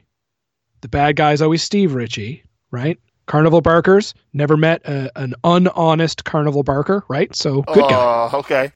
Uh, a duck can be seen on the backglass, and two cows can be seen on the playfield near the Advance X light. Yeah, so let's get into the one that I enjoy. I enjoy a lot. So let's hail some stats like a taxi and talk about Taxi, which is, I guess, car theme. It's August 1988. It sold 7,300 units. Its design was Mark Ritchie with Python on the concept software by Ed Boon, artwork Python Anghelo, and sound by the legend Chris Granner. So good. And when you say Python on concept, there is no doubt it's Python on concept. I don't know who else would think of we're going to have we're going to have a taxi driver picking up passengers, and the passengers are going to be Santa Claus, Dracula, Mikhail Gorbachev, Pinbot, and Marilyn Monroe. I mean, who thinks of that? I'll tell you who thinks of that. Bat crazy Python Anghelo. So Joel Bob from Pinside, he wrote me and he said, What I love about Taxi. First off, it's an easy to understand game. You can have someone step up to the machine and all you have to say is try to pick up the lit passengers. That's it. The plunge is enjoyable. It's very important to have a good score, especially in ball three, when it's worth three times the value. You can steal locks. Locking a ball is only one shot, and starting multi ball is only one shot, which makes it quite achievable for players of all skill sets. Once multi ball starts, there are multiple stages to completing it to get more points. The music is great. You will start saying, Hey, on the Gorby Collect. Can't ever complain about an included topper. It also has a bell if you like loud noises. Love the bell. I, I love a game with a bell. Love it. I had a tag team from Gottlieb, had a bell. Awesome. Overall, I just find this game fun. You don't have to overthink it or prepare any complex strategy. It's approachable for pretty much anyone, and it is great to play as a group because the ball times can be fast, you can steal from each other, and it's simple but still enjoyable for advanced players. Would you agree with that? Yep, 100%. I think this era of games is so good at the do the thing and then the thing continues to escalate in its complexity. They really nailed it at this time. This they they, they couldn't have got it any better. Um, one thing that is very cool, and again, I, I spoke about this in the previous pin we were talking about.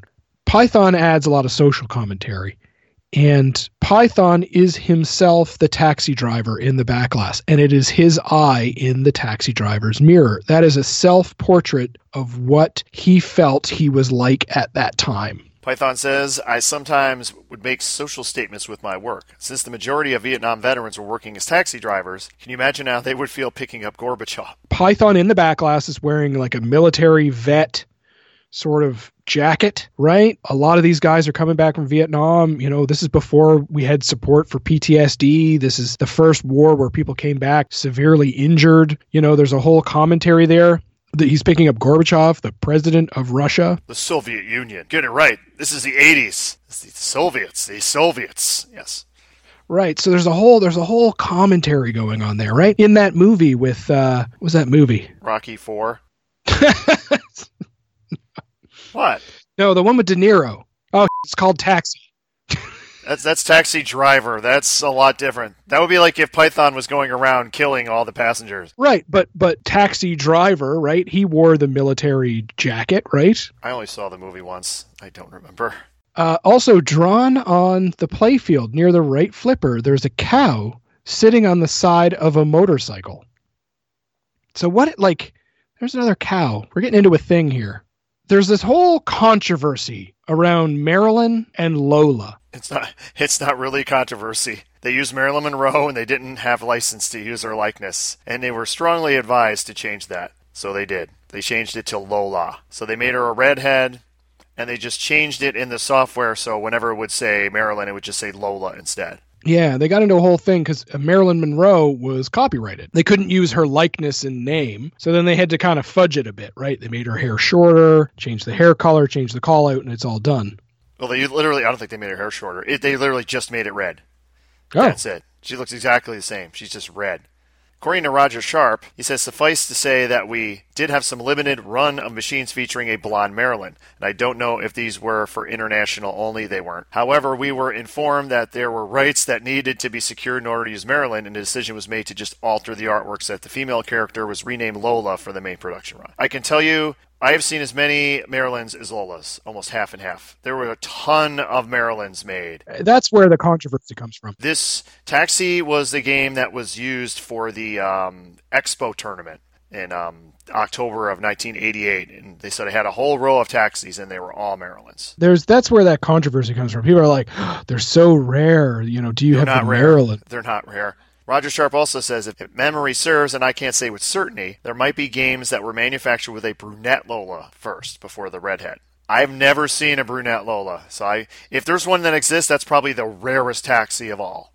Yeah. So stop worrying about the blonde Marilyn and start looking for the brunette. Yeah, you want Lola. the brunette Lola. You have like the ultimate. According to Mark Ritchie, is explained in the Pinball Compendium. He says at least 200 sample games were in the process of being shipped with Marilyn before the change had to be made. It had to be more than 200. He also explained the name Lola was taken from a 1970s song by the Kinks about a transvestite, chosen to befit her muscular arms as she was depicted on the back glass. There you go. We're getting into all these weird Easter eggs and things. Like before, pinball was just sort of pinball, right? And that was it. It was a medium. Now there's all these like extra meanings and inside jokes and little bits shoved in here or there that only mean something to the people that are making the games. Next, they did jokers. So we'll do some stats with a Z because you spell jokers with a Z for some reason. The thing is, this is the one Williams stereo game. Ooh. Although I think Pinball 2000 was in stereo. But as far but far as their regular the rest of their games, this was the one game for whatever reason that was decided, yeah, we're going to do stereo with this one. This one is a card game, December of 1988. It's uh, 5,400 units. Barry uh, Oursler, Python Anghelo with concept, Bill Pfutzenreuter. And this is the first time we're going to see John Youssi and sound by Chris Granner. Python says on the theme, he says the playfield had no theme until Kenny asked me to join in. I designed the upper playfield, the social irony of kings and queens playing cards for fun with our little jokers' lives on the line. A metaphoric, symbolic game. Wow. I did not know that, but yes. So he's like, "Oh, here's the here's the elite. The elite are sitting at the table and they're playing cards with all of us jokers around them." But if we're the jokers and they're the elite, can't we kill them? See, that would be more fun. Oh, what are you, France now? Or something like that. I guess that's true. I mean, quiet, we are playing. Some of the call outs and Yeah, it's super cool. Now the backglass was done by Youssi. That was his first backglass. And there is a Joker on the backglass that is a self portrait of him. yes, and John Youssi, who would end up doing artwork for a ton of Pat Lawlor games. Yes. Next, they would move on to Police Force. Don't you mean Batman? Oh, of course. It was supposed to be the Michael Keaton Batman, Which is the only Batman. which they lost out to Data East on the license, so they had to retheme it. Which to me means that the animals in Police Force, because there's all the different animals, they had to have been the villains. So I, I, I kept thinking like which one was supposed to be, say, the Joker, maybe which one was supposed to be, Oh, good point. you know, the Penguin, that kind of thing. It had to be what they were going for. And the car is a um, was supposed to be the Batmobile. Yep. and the back glass does look very reminiscent of High Speed. It's yeah, it's like a bit of a riff. Instead of the zombie cat cops from hell, we have the animals in the cop car. Yeah, it's still still in the center. It's almost like the dashboard of the car, right? Yep. The onboard mobile police computer. Now, some other little bits in here. The yellow taxi on the back glass is the taxi from Taxi. And he's getting chased by the cops for some reason. Yes. And a cop car says, say no to drugs on the back. yes, as it always does. Which, just from knowing what I know about Python, I can see no world where he did not take drugs, at least some, some at some time. If I were a gambling man, I'd put all my chips on white. Uh, listening, uh, listener to the show, Dylan, he would say that I love this game. There are so many strange Easter eggs in the art. It's very fun when the rules are adjusted properly in the software. For example, calming down the center ramp. You want to talk about center ramp all day on this? I know that's the Pinburgh strategy. Yeah, just smash that center ramp. This era, you can tell there's something about this whole era of pinball machines. Like they just started ramps, right? Ramps were kind of they were they were around for a while, but they were like trying to figure out what else they could do with well, ramps. they were steel. Once they started getting the plastic molded ramps, then they could get absolutely crazy with what they could do with these these ramps. You can make them curve around things. You can make them just exit the entire playfield, go out the back panel, come back in. You can do so much with plastic ramps. Yeah, they could zigzag. And at this time they were like, well, like let's put a ramp in the middle of the playfield. And that became a thing. And I don't I don't know, it just part of me doesn't like the aesthetic of that. Part of me doesn't like the way that it gets in it gets in the way or that you're always using it nonstop like like police force you're just in the ramp in the ramp in the ramp in the ramp you don't have to play it like that but i'm not a really great player so when i'm shooting the ball and i just accidentally repeat a ramp even though when i'm not trying to i find it quite frustrating And if you go to IPDB, you will actually see the original concept artwork for Police Force when it was Batman. Oh, you know, I should have looked at this. Okay, so okay, so it was supposed to be now. This is original concept. This is before Playfield was even done. So, but it does have the car there. yeah it has it has the car down the left side with the with the lock Completely different Playfield though. Yeah, it, it looks like a better playfield in my opinion. Uh, it's before the center ramp was sort of thrown in. It's got a, a a right side ramp that goes all the way up. It's got Batman in the middle, and his utility belt or like the the lights. And it looks like the idea of doing redoing the high speed backglass was there even then. Yes, yeah, very very cool. Go check that out. IPDB.org. Look it up. It's uh, it's it's I like Police Force. I you know I don't think it's amazing, but I like it. It's fun. It the best part of it is the art, really. it's so cool. It's so off the wall. I don't want to talk about these two, but I'll mention them. Oh no, the, the Bad Cats was a favorite of Python. It's Yeah? probably one of the. I think it was the last Williams game they did that was single ball that had no multi ball, and it ha- it had the big plastic ramp in the center. Um, and it's I actually I I have grown to like this more because it is goofy. Meow meow meow meow meow meow meow meow. Just the, the the call outs are hilarious on the game. It has mechanical back glass mechanical action going on there. Python's on the back glass. He is a snake. He is a pinball python. There's like a build up. There's like a build up uh, jackpot. Down to that, there's a there's a python snake, and there's Python Anghelo. Yes, and it's got his head is is, is the head of the snake, and his tail is a instead of a rattle, it's a flipper. It's one of those games that's so I like goofy, and this is this is totally goofy. I spoke before about how the art and the lights in Python's game are all integrated. Well, at the bottom of the playfield, the um, the the multipliers are the eyes of these cats, and they're like these amber eyes. They're Yep. really bright. Um, there's one of those uh, spinny wheel things underneath the playfield. What are those called? Like a roulette, wheel? Roulette. It's a roulette wheel. Meow meow meow meow. I know I got it in my head. Meow meow meow meow. I haven't played a Bad Cats. Great sound package. One more time. It's like, yeah, you're a big fan of mousing around, right? Well, when you hit the ramp, it's just that out. Meow meow meow meow meow meow meow meow. Yeah, and again, it's got that friggin' repeatable ramp in the middle, right? You It's just actually it's two, it is two repeatable ramps, left and middle. yeah. So it's just like let's just keep smashing those ramps. Oh yeah, that's pretty much what you do. Yeah, I still find it fun. It's, It's just, cool. It's just packed with the artwork is insane. yeah. You could tell that he they were like, oh, let's get something done here. Now the quote uh, from Python was that they were looking for a way to fill a gap in the line, and Bad Cats was the way to fill that.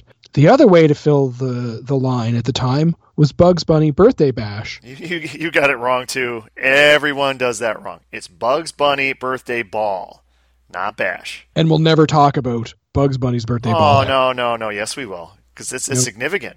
It's significant in one of the things Python was very adamant on is if you've noticed it so far is there's no licenses. There's no license game. Everything is original. Yeah, He did not want to do any license games. Period. Only original. he wanted creative control. But they knew there would be one exception. There would be one thing he would not be able to turn down, and that was the chance to draw Bugs Bunny and the Looney Tunes characters. Yeah, And he could not turn it down. So he went against his normal policy of you know no licensed games, and he did Bugs Bunny, which he said, which he said was, I mean, the artwork is the artwork is the highlight of the game. Uh, and if you look at it, it, Python said like they would give you style sheets on how you're supposed to draw the character, but he, he said it was a pain because you, you had to submit it all for approval, and if you had just one little thing wrong with an eye or, or something, you'd have to redo it. Ugh. But that was the one way they got him to do a licensed theme. They gave him one he could not turn down. Because as an artist, he just could not turn down the opportunity to draw Bugs Bunny. I've never played it, but I hear people just hate it.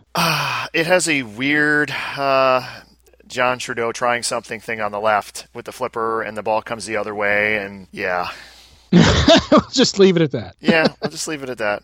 Another high point, I would say, the the birth of sort of a, a, a pinball series, right? Of, of of another machine with a similar theme that is part of the same sort of pinball universe, and that's the Machine Bride of Pinball. Well, technically, the birth of the series Pinbot. would be Pinbot itself, but yes. He called this his dream sequel. Oh, yeah. he was so excited to do this one and he put a lot a lot of himself into this machine i i i prefer pinbot You bring her to life. yeah I can hear him in my head. I just heard him say this so many times. yeah I, I i so the idea is that you have pinbot in the first game you built pinbot and now he lives and he sees and he goes around the universe getting into taxis and taxis and and and that's what he does well you know he's lonely and he needs a lady friend and what you do is you get to build pinbot's lady friend who is known as the bride of pinbot the machine Mhm. and things get weird You make her see, make her, um, you know, I can speak, make her talk, and she can, becomes a living woman with probably one of coolest sound light shows ever when you do the metamorphosis where she becomes human and the whole game stops and her heart beats. It is it is It's a moment. it is yeah, one it's probably one of the best pinball moments I can think of that they ever has ever been done. Python would say, I wanted the bride to morph into a living woman, and this was accomplished by using three faces that made a robot see, speak, and think. I could make the perfect woman. And that was done with what he called Lady Pachinko. So, you, sh- you, in the middle of the playfield, well, the top middle of the playfield, there's like a, a face, and it's of a woman and her mouth, right? And you shoot up the left ramp and the ball will divert into there and it will plop into her mouth and then the face will rotate right? And then you could put balls into her eyes and you shoot the two balls up the the left ramp. It goes up diverts one into one eye one into the other and then it turns again and she's a human. It's it's out there man.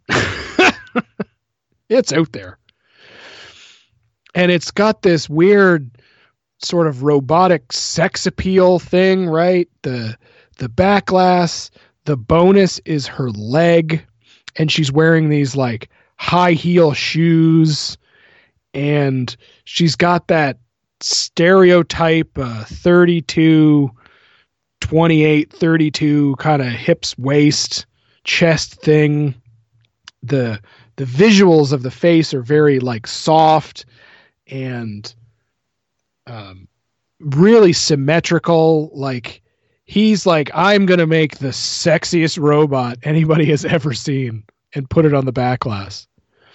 It's being built by like little little little trucks. They're like building pieces of her of her of her leg. You know, what an odd odd concept. Now, there's another champagne on its translite as well, champagne glass.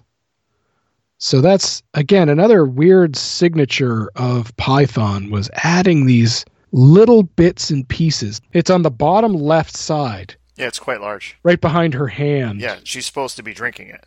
It's her champagne glass. Yeah. I don't really like the game that much. I find that the shots are are way too close up the playfield. I find them really tight. I find it specifically tight getting up that sort of rocket ramp into the into the locks. You know what I find? I find that the birthdays of people and family members associated with making of the game show up on the display when the game is slam tilted or power cycled.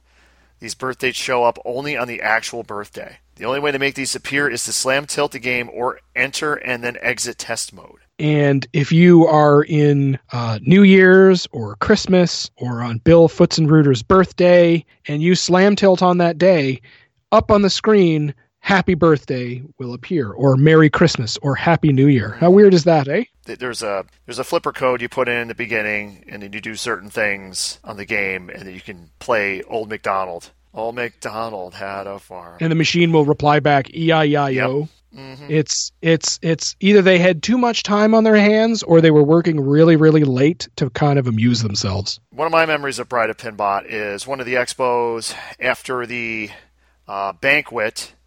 It was probably one in the morning, and that and those have been an expo. It doesn't close; like the game room stays open into the next day. So it's like one in the morning, and Python is playing Bride of Pinbot with a bunch of other uh, collectors, and he is somewhat inebriated. And every time he hits the ramp and like locks a ball, he's doing a dance, and it was very entertaining. What a guy, eh? What a riot.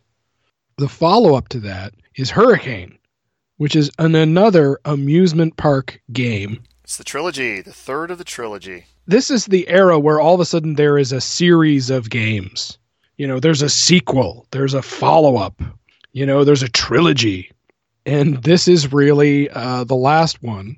And I would say probably probably the low point of the amusement series, would you say? Out of the three, it'd be the one I like the least. Not a bad game, but eh, you know, eh, it's all right. Again, with this thing, there's a picture of a cow accompanied by a moo, and a picture of a huge eye on the playfield what is with cows as a running joke Well, in pinball? The cows is because of the what Miss Miss O'Leary's cow that tipped over the whatever the lantern that caused the Great Chicago Fire. That's where the cow comes from. That's why there's so many cows. But in this era of Williams, Brian Eddy of Attack from Mars, Medieval Madness, I guess Stranger Things fame, he was really into cows. He had cow stuff like all over his house. So and originally he started Williams as a programmer. So he started putting cows in every game he worked in. And all the other programmers followed suit and it became their thing. So every game had a cow in it somewhere. Data East, they had a thing where they thought they were making fun of Joe Camacow. Oh, I see. You you know, because yeah, but it had nothing to do with that. And it's so funny when, like, if you play No Fear and you get a high score and you put moo in as the high score or as the initials, the skull will moo at you. I've always wondered what is with the cows. Yeah. And now I know. Chicago, it's uh, I think Miss Miss Leary or O'Leary or or whatever. That that was the whole thing of how the Great Chicago Fire started. Her cow tipped over a lantern and it knocked a lantern and, into hay and it started the fire and yeah. Because it's on even before Brian Eddy started at Williams, they did they had a cow in uh, they had a cow in Fire, the game Fire, obviously because you have to. Of course. When you start the game, I think it doesn't moo because it's the cow. He started the fire. That's great. That makes me smile. I love cows. Yeah. I actually like cows. Cows are all right. And I think of Williams now every time I see cows. It's like, oh, it's Williams. Hurricane's okay, but what Python would say is that he that his primary goal was to create feelings and soul. He wanted to make humans feel and to tell a story with a beginning and an end. And he wanted to take them on a roller coaster ride, just like an amusement park, which is, I guess, why amusement parks constantly pop up in Python's work. Very neat. Let's move on to, I would say, a very popular, very exciting game in which I hate. Well, you're wrong, but that's okay. Hate. So while working on Bride, the machine, Bride of Pinbot, he went fishing with Mark Ritchie. And over, of course, a few beers, and Fishtails was born. And that night, Python went home and he designed a storyboard for Fishtails. We have in my hometown, I live in a very small uh, hometown in New Brunswick. We only have two machines on location. One of those machines is Fishtails. It's in a laundromat. It's not level, which drives me insane. And the theme is weird. It's like fishing. It's got this southern country music soundtrack Oh, yeah. which just gets stuck in your brain and you can't get it out. It drives me crazy, this game. I always liked it. One of my favorite video modes ever is knocking people off of jet skis. Yeah. You So- hit him and he'll just scream, ah, ah. So- So, the idea behind this game is that you're a fisherman, uh, you are out on the lake. You're you're going after fishing these big monster fish, these tropical fish in your lake. You you can shoot the ball into the tackle shop, which kind of is an up kicker that kicks it into like a like a reel, like a fishing reel, which then launches the ball during multi-ball, kind of up a ramp and around into the Or flippers. the catapult. Surprise. Mark Ritchie trademark. King of the catapults. It's got a, a taxi esque sort of flowy center right left ramp. So ball comes down, you shoot it up the left side of what looks like a like a boat, and it kind of goes up and then it comes down to your left flipper. Then you shoot the left flipper up the right side of the boat, which flips around and goes to your uh, right flipper. Did I get that right? Yeah, sounds right. It's crisscrossing. So it crisscrosses up and down, and you build up a value into a monster fish, and there's a captive ball in the middle. Like it's it's a cool game, but it just it just it's an earworm. It's it's weird, and it has a friggin' fish on the top, That's great. The fish topper. the fish topper. So what Python says about the fish topper, he wanted the topper to move and talk and be a character in the game, but Williams cut the idea. He said the money men didn't want to do that because of the talking fish that was popular at the time. I do remember that they had those the talking fish. Right, it was like a bass you'd put on your wall with batteries and it would sing songs and move its mouth. Well, that's what Python wanted. He wanted it to be a character to antagonize you and to bother you and to mock you. But I guess, you know, Williams was like, that's too expensive and he didn't like that.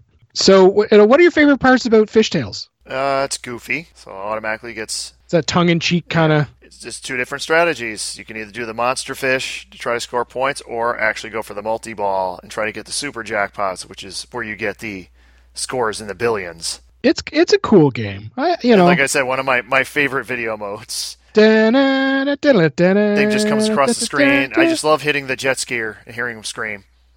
yeah, ah!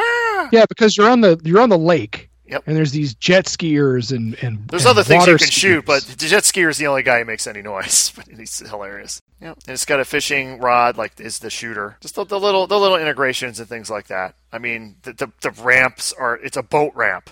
I mean, it's a boat. It makes perfect sense. There's a yeah, reel so on 1991 rolls around, right, and that's when Steve Ritchie kind of makes the the gun handle from T2, and and now this is kind of an evolution of that. They started just using yeah guns and reels and pretty much anything. Anything other than a plunger. right? Anything other than a plunger is now game. What are lightning flippers? They're flippers that are an eighth of an inch shorter than standard. That's probably another reason I hate this game.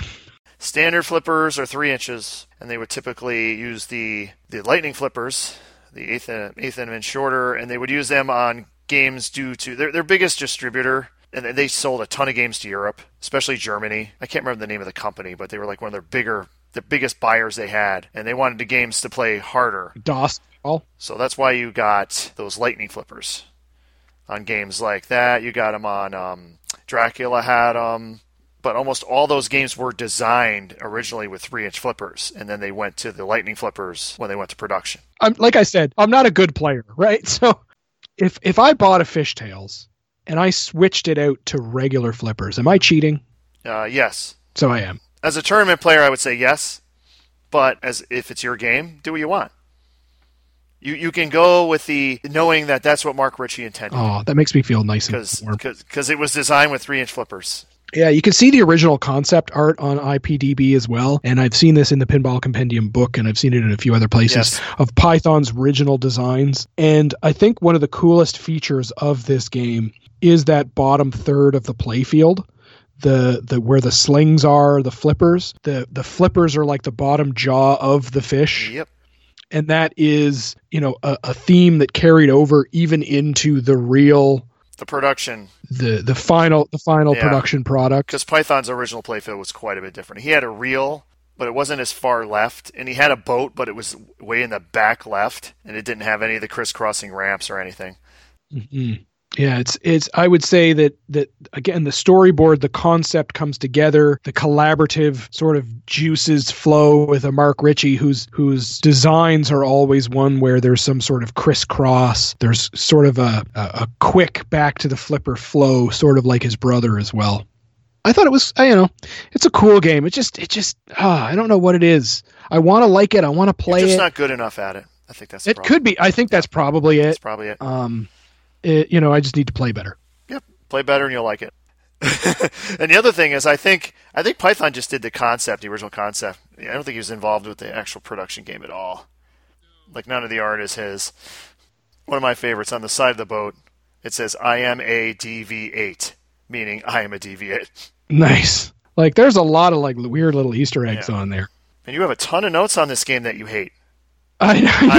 I, I think you really like it. I think secretly. I, I maybe I do. I don't know if I could just change the song. All The song just gets in my head. we get to the end of his Williams era. Yeah, So one would assume that Python had some sort of blow up, and then he had to leave Williams. Well, the, the blow up the blow up was going to be this game called Pinball Circus. Pinball Circus. This was this was Python Anghelo's vision. This was how he was going to revolutionize pinball. Pinball Circus was going to be like Steve Kordek's flippers, right? This was going to change everything. And it changed everything so that we don't know pinball today like we did back then, right? Yeah,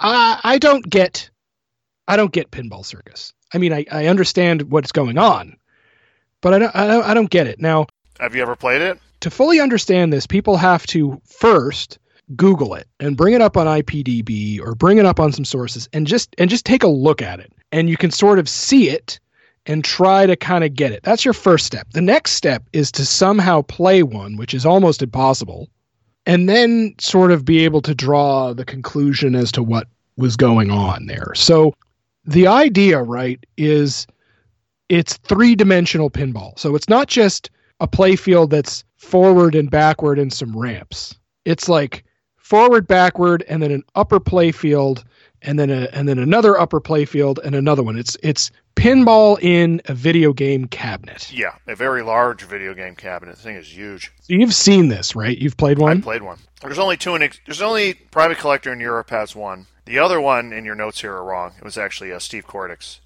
private collection. Oh. Steve Oh. Kordek had the other one.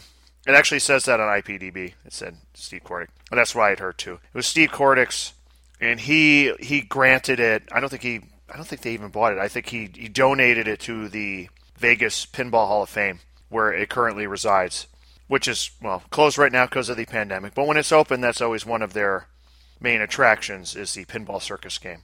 And I played it, and it is very unique. I'll say that. What Ken uh, Fedesna would say is this game was a brainstorm of Python Anghelo. He had this idea for a pinball game that had play fields and ramps mounted in three dimensions. It was designed to fit a video style cabinet. The game tested okay, but it would have been extremely expensive to build. The earning that that game brought in would never have justified the price Williams would have to sell it for. So the game never went into production. Python says, Pinball Circus was my greatest dream. It was the hardest I worked and fought for a pinball game never to get to market. It had five play fields, four horizontal and one vertical. A mechanical elephant and a giraffe that took the ball from one playfield to another. The ringmaster was half sculpture and half for matrix display. Why did Python say that this didn't happen? Because of business. Because of business. The money men. The money men. No, it didn't happen because if you play the game, I mean, it's very unique and it's fun. It's fun to play to try to get it to the top. You try to get the ball from the bottom all the way to the top into the clown's mouth, and then you win. Yeah. more clowns. So you win, but once you do that, that's it. There's no, you just do it again. That's the problem with it. It's like it's it's cool until you accomplish it, and then there's really no reason to play it anymore I've seen video of to me, it might even have my video. I had one of the first videos of it when they had it at Expo the one year. Um, but I mean, that's kind of the issue. Once you do the thing, it's you just do the thing again, and and it, and it was very. I mean, it's very complex. All the multiple playfields, all the mechs in that game. I could see that thing being just horribly expensive to produce that thing. and heavy. Can you imagine? Oh, it's very heavy because it's it's in an arcade cabinet, but think more like uh like one of the cabinets they would use for a multiplayer game. Not maybe not that wide, but it's taller and it's just it's huge. Yeah, I mean, like video game cabinets have a monitor and a PCB board, and that's kind of it.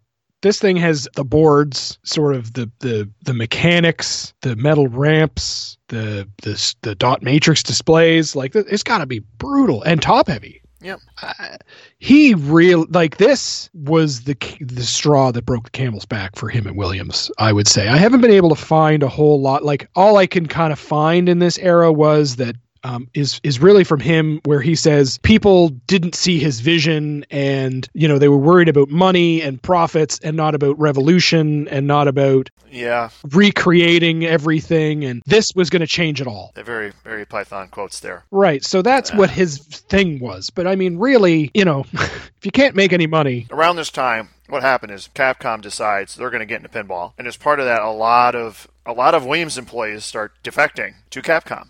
I always wondered if they were offering more money or, or what the whole pitch was for that. But a lot of the Williams employees left, including Mr. Mr. Pfutzenreuter, mm-hmm, yeah, Python. Granner, Chris Granner, So they all went to Capcom. and Mark Ritchie would come over. He came over, and then Williams sued to prevent him from designing anything. Uh, they also put the brakes on Python being able to do something like Pinball Circus because they kind of own the intellectual property to that sort of design style of game. So they put the brakes on that. And Python would obviously get upset about that because caused a bunch of issues. So right out of the gate Capcom is is stumbling and having issues. I don't want to get into that today. We're already running a fairly long podcast today. We'll talk about Capcom some other time. Python would say that he didn't go to Capcom for a pay increase, he went over there for creative freedom.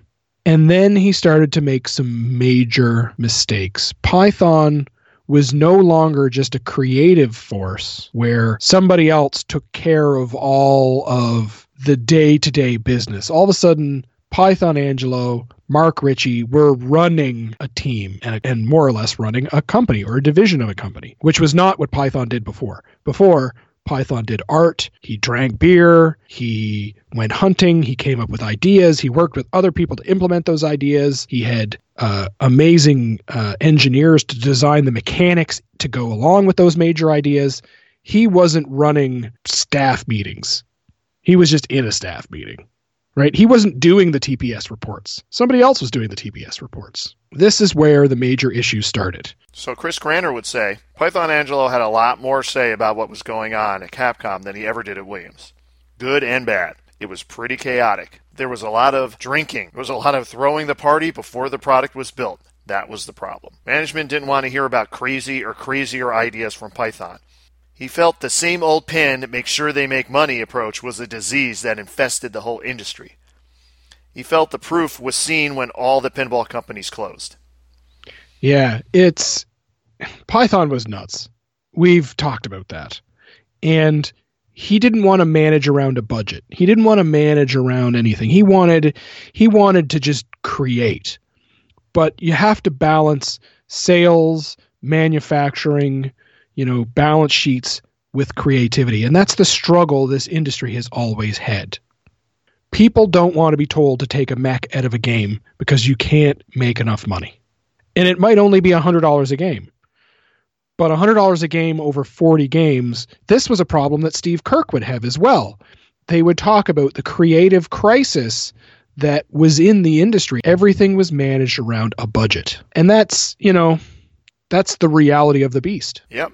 Python says everyone talked about profits, smaller bills of material, small inventories, and maximizing profits. No one wanted, cared, or dared to genuinely just talk, plan, and work to create a great pinball. Yes, we had a few tries at Capcom. After all, we had Foots, Mark Ritchie, Chris Granner, and others. But we didn't have Joe Joos, Ken Fedesna's courageous, crazy calls, or Roger Sharpe's pinball wizardry and honesty. Yeah, Python didn't flourish in that space. He was given too much business and he couldn't spend time being creative. We had meetings, business plans, schedules, and budgets. And while this was going on, great pinball games were being lost on unused bar napkins and fishing boats. so there's a callback that he has that the greatest creative ideas are the ones that come up on bar napkins you know, are are the ones that you come up with on fishing boats like fishtails. That is when things bubble to the top, that creativity comes. But if you're spending all your time doing business planning and schedules, you're not able to do that. Capcom would close in December of 1996. Python might might have had a direct influence on that closing, but it may it may involve a, a game called Zingy Bingy. yeah, and I got some great quotes on Zingy Bingy. If you want to Google it, go ahead, but make sure you know make sure you're not on the bus. Uh, your children are not around and stuff like that. I have never played Zingy Bingy, so yes, there's something I have not played. there you go. After Capcom, he he he more or less sort of retired from quote unquote retired from pinball and working with pinball companies, that's probably because it's very difficult to go anywhere when all of the bridges that you have are burned, right? There's a huge gap in our coverage today, really from the closing of Capcom 2 today, because I couldn't really find much of what he was doing at the time. Um, you know he's working at a couple of video game companies. He's doing some some art here or there. He's he's going to expo and selling stuff there but he's not he's not greatly and deeply involved in pinball. Um he would always give like a vague i'm working on ways to change pinball because he still he still wanted it to be 1988 right? He still wanted it to be the mid 90s where his creativity exploded and that was gone he spent all that time trying to get in his time machine and go back, I think. He didn't really talk about what he was doing, he was more vague. In 2012, Python began his fight with cancer, and he still made out to all of the pinball expos that he could. For example, he attended the Pinball Expo in the fall, where he shared a bunch of humorous stories of his cancer treatments, and even entered the room as Hannibal Lecter. Oh yeah, I was there. Yeah, so I've included this expo uh, video in our show notes if you want to go back and, and talk about it. And one thing that I find particularly interesting is that even through a difficult cancer treatment and consistent, uh, I'm sorry, constant cancer treatments, Python still has this humorous, you know, storyteller creative engagement with the crowd, right? Like he's going through a really difficult time, but you know what? He's still having, at least presenting the fact that he's having fun. There's a video in 2012, which I've included in our show notes, called Python's World. And this more or less focuses on Python as an artist. It talks about some of his pinball machine work, but it mostly focuses on his uh, his artist background. And it was shot by, I believe, his nephew right out of the gate in this video, he's in what looks to be like his house, which is in like rural Michigan. Oh, it's it's rural. He would he would have the outdoorsman outfit, and he wore that to Expo one year, like where he just didn't bother changing. He just drove straight from his place there and showed up and had the whole get up on. It was awesome. He's got like a crazy hat with a huge feather. He's got a lamb. He literally has a lamb hanging in his kitchen without skin on it. And he's making lamb soup, and there's a lamb's head in a friggin' pot, and they're just shooting it. Like, and he's talking about, you know, creativity and growing up when he was younger, and this is how his family, you know, made food. And uh, you know, I'm, I'm, you know, I can break down a chicken. I do that fairly regularly. I'll buy a chicken, I'll cut out the chicken breasts, I'll cut out the legs and the thighs and the whole thing. Skinning a lamb and having it just hanging in my kitchen, it's not really my thing. Uh, throughout his cancer treatments, Python would continue to draw and do his work, and he would continue to go to Expo. Python's health would continue to decline through 2013, and he found it very difficult to sell his works and attend conferences. So, a friend started a GoFundMe in 2014 to help with his medical expenses. The total raised by the pinball community, so as a community, all of us pinball folks, you know, really stood up and they raised $18,600 to help Python. So the other thing about that GoFundMe, in the last years of his life, he, he became friends with, um, his name's Paul Kiefert. I'm probably saying it wrong. And uh, James Laughlin, who used to, um, James Laughlin was for years the ramp guy. If you wanted a ramp, like if, I, I want some, uh, I need this ramp for my Addams Family, or I need this. That's where you would get new ramps from his company. I think they were called Pinball Inc. back in the day. Oh, okay. Yeah. Um, the both of them, they they became good friends with Python, and and when Python would come to the shows, that's who he would come with. He would be over in their booth, like signing autographs or, or selling his artwork. So mm. and and they and after Python died, they try to, or still trying to get the Pinball Circus made. I think they are calling it like Python's Circus or Python's Pinball Circus or something like that now. Okay. But they're also working on getting the Capcom Kingpin made. It was uh, in March 9th, 2014, that uh, Python had passed away with brain cancer. I've included a link in our show notes to um, the GoFundMe page because there's some, you know, there's a video in there from Python, a few other things. It's a bit, you know, it's depressing, um, but it's part of, you know, pinball history. And I mean, it's really difficult um, to sort of square this circle, right? You've got Python at the beginning. He comes into pinball. He changes things. He's adding sculptures. He's creating storyboards. You're engaged in pinball. He's he did change pinball, you know. But in that time, he also, you know, burned a lot of bridges and said a lot of mean things. And and then at the end of his story, you know he's going through this difficult time and and people stepping up. And and that, I think that's one of the cool things about our community is that we're a mix of social classes of of of different jobs of uh, different personalities. You know some of them rubbing against each other negatively one way or another but but for some reason we all still come together and rise and try to help those around us even though you know Python was a difficult difficult individual. From some who work with him yes you could say that yeah, and and others would say that he was the nicest, caring person they've ever met. Yeah, well, as far as the pinball community, everyone loved him. You got to remember the thing is there's there's people within pinball who don't necessarily like the attention or being, you know, recognized or things like that. They may show up when they have a new game out and then disappear. Then there are other people, like say Steve Ritchie or Python, who 100% you can tell they enjoy the attention. Yeah, it's awesome. It adds for it adds for entertaining uh, podcasts on the Pinball Network. And you could tell Python was very comfortable in that environment, partying with the fellow pinheads to the wee hours of the night. There you go. Paul Kiefert, or I hope I'm saying his name right. I'm, I'm, I'm sorry if I'm not Paul. Paul, for, formerly of Pins and Vids with uh, Al Warner. They did a bunch of videos back in the day. Paul says he was the organizer of the GoFundMe. He says, Over the past couple years, I've been fortunate enough to know the man behind the legend and become part of a team that was able to give him great joy in his last months.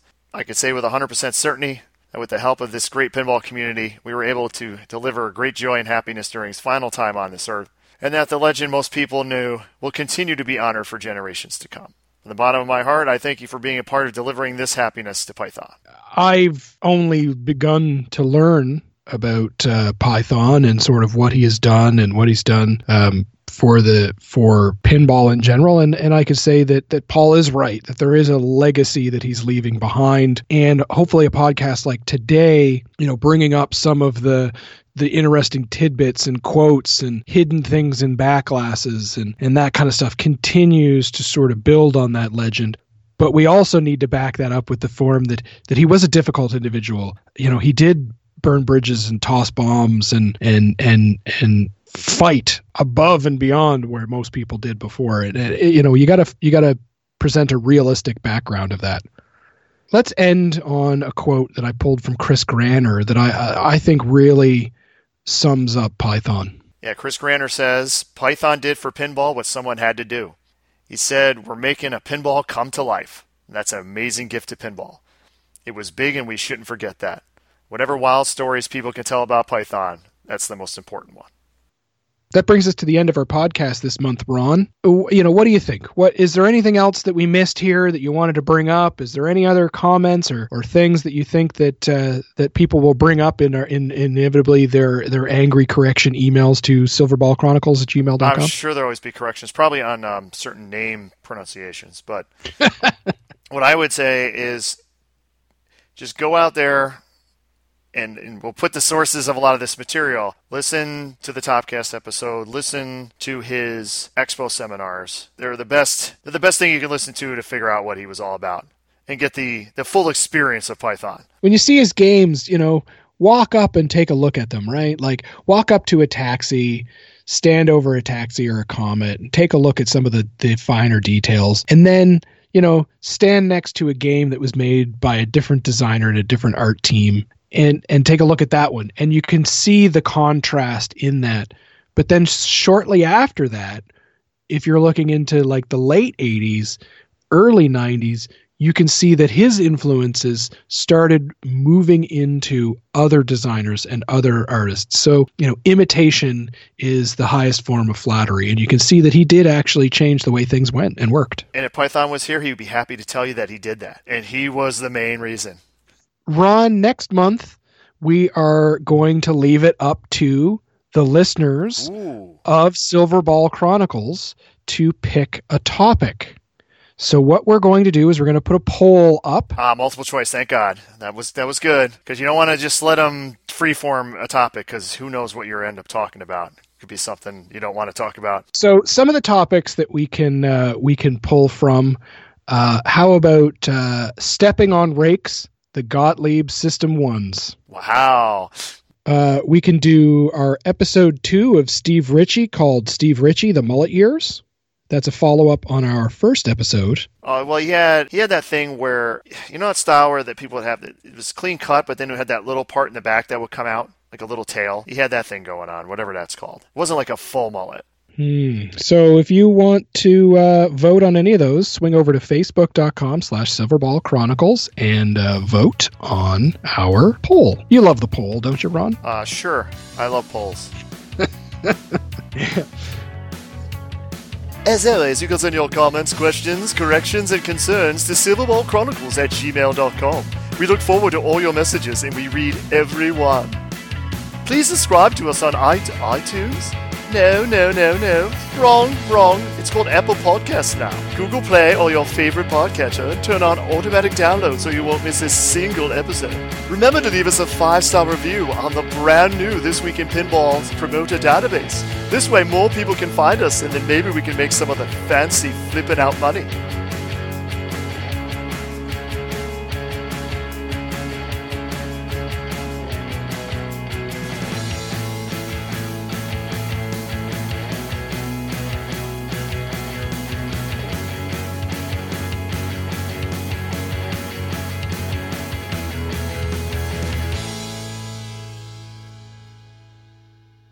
Circus Voltaire. What's that? Oh, the Canadian Papadook. guy. Papadook.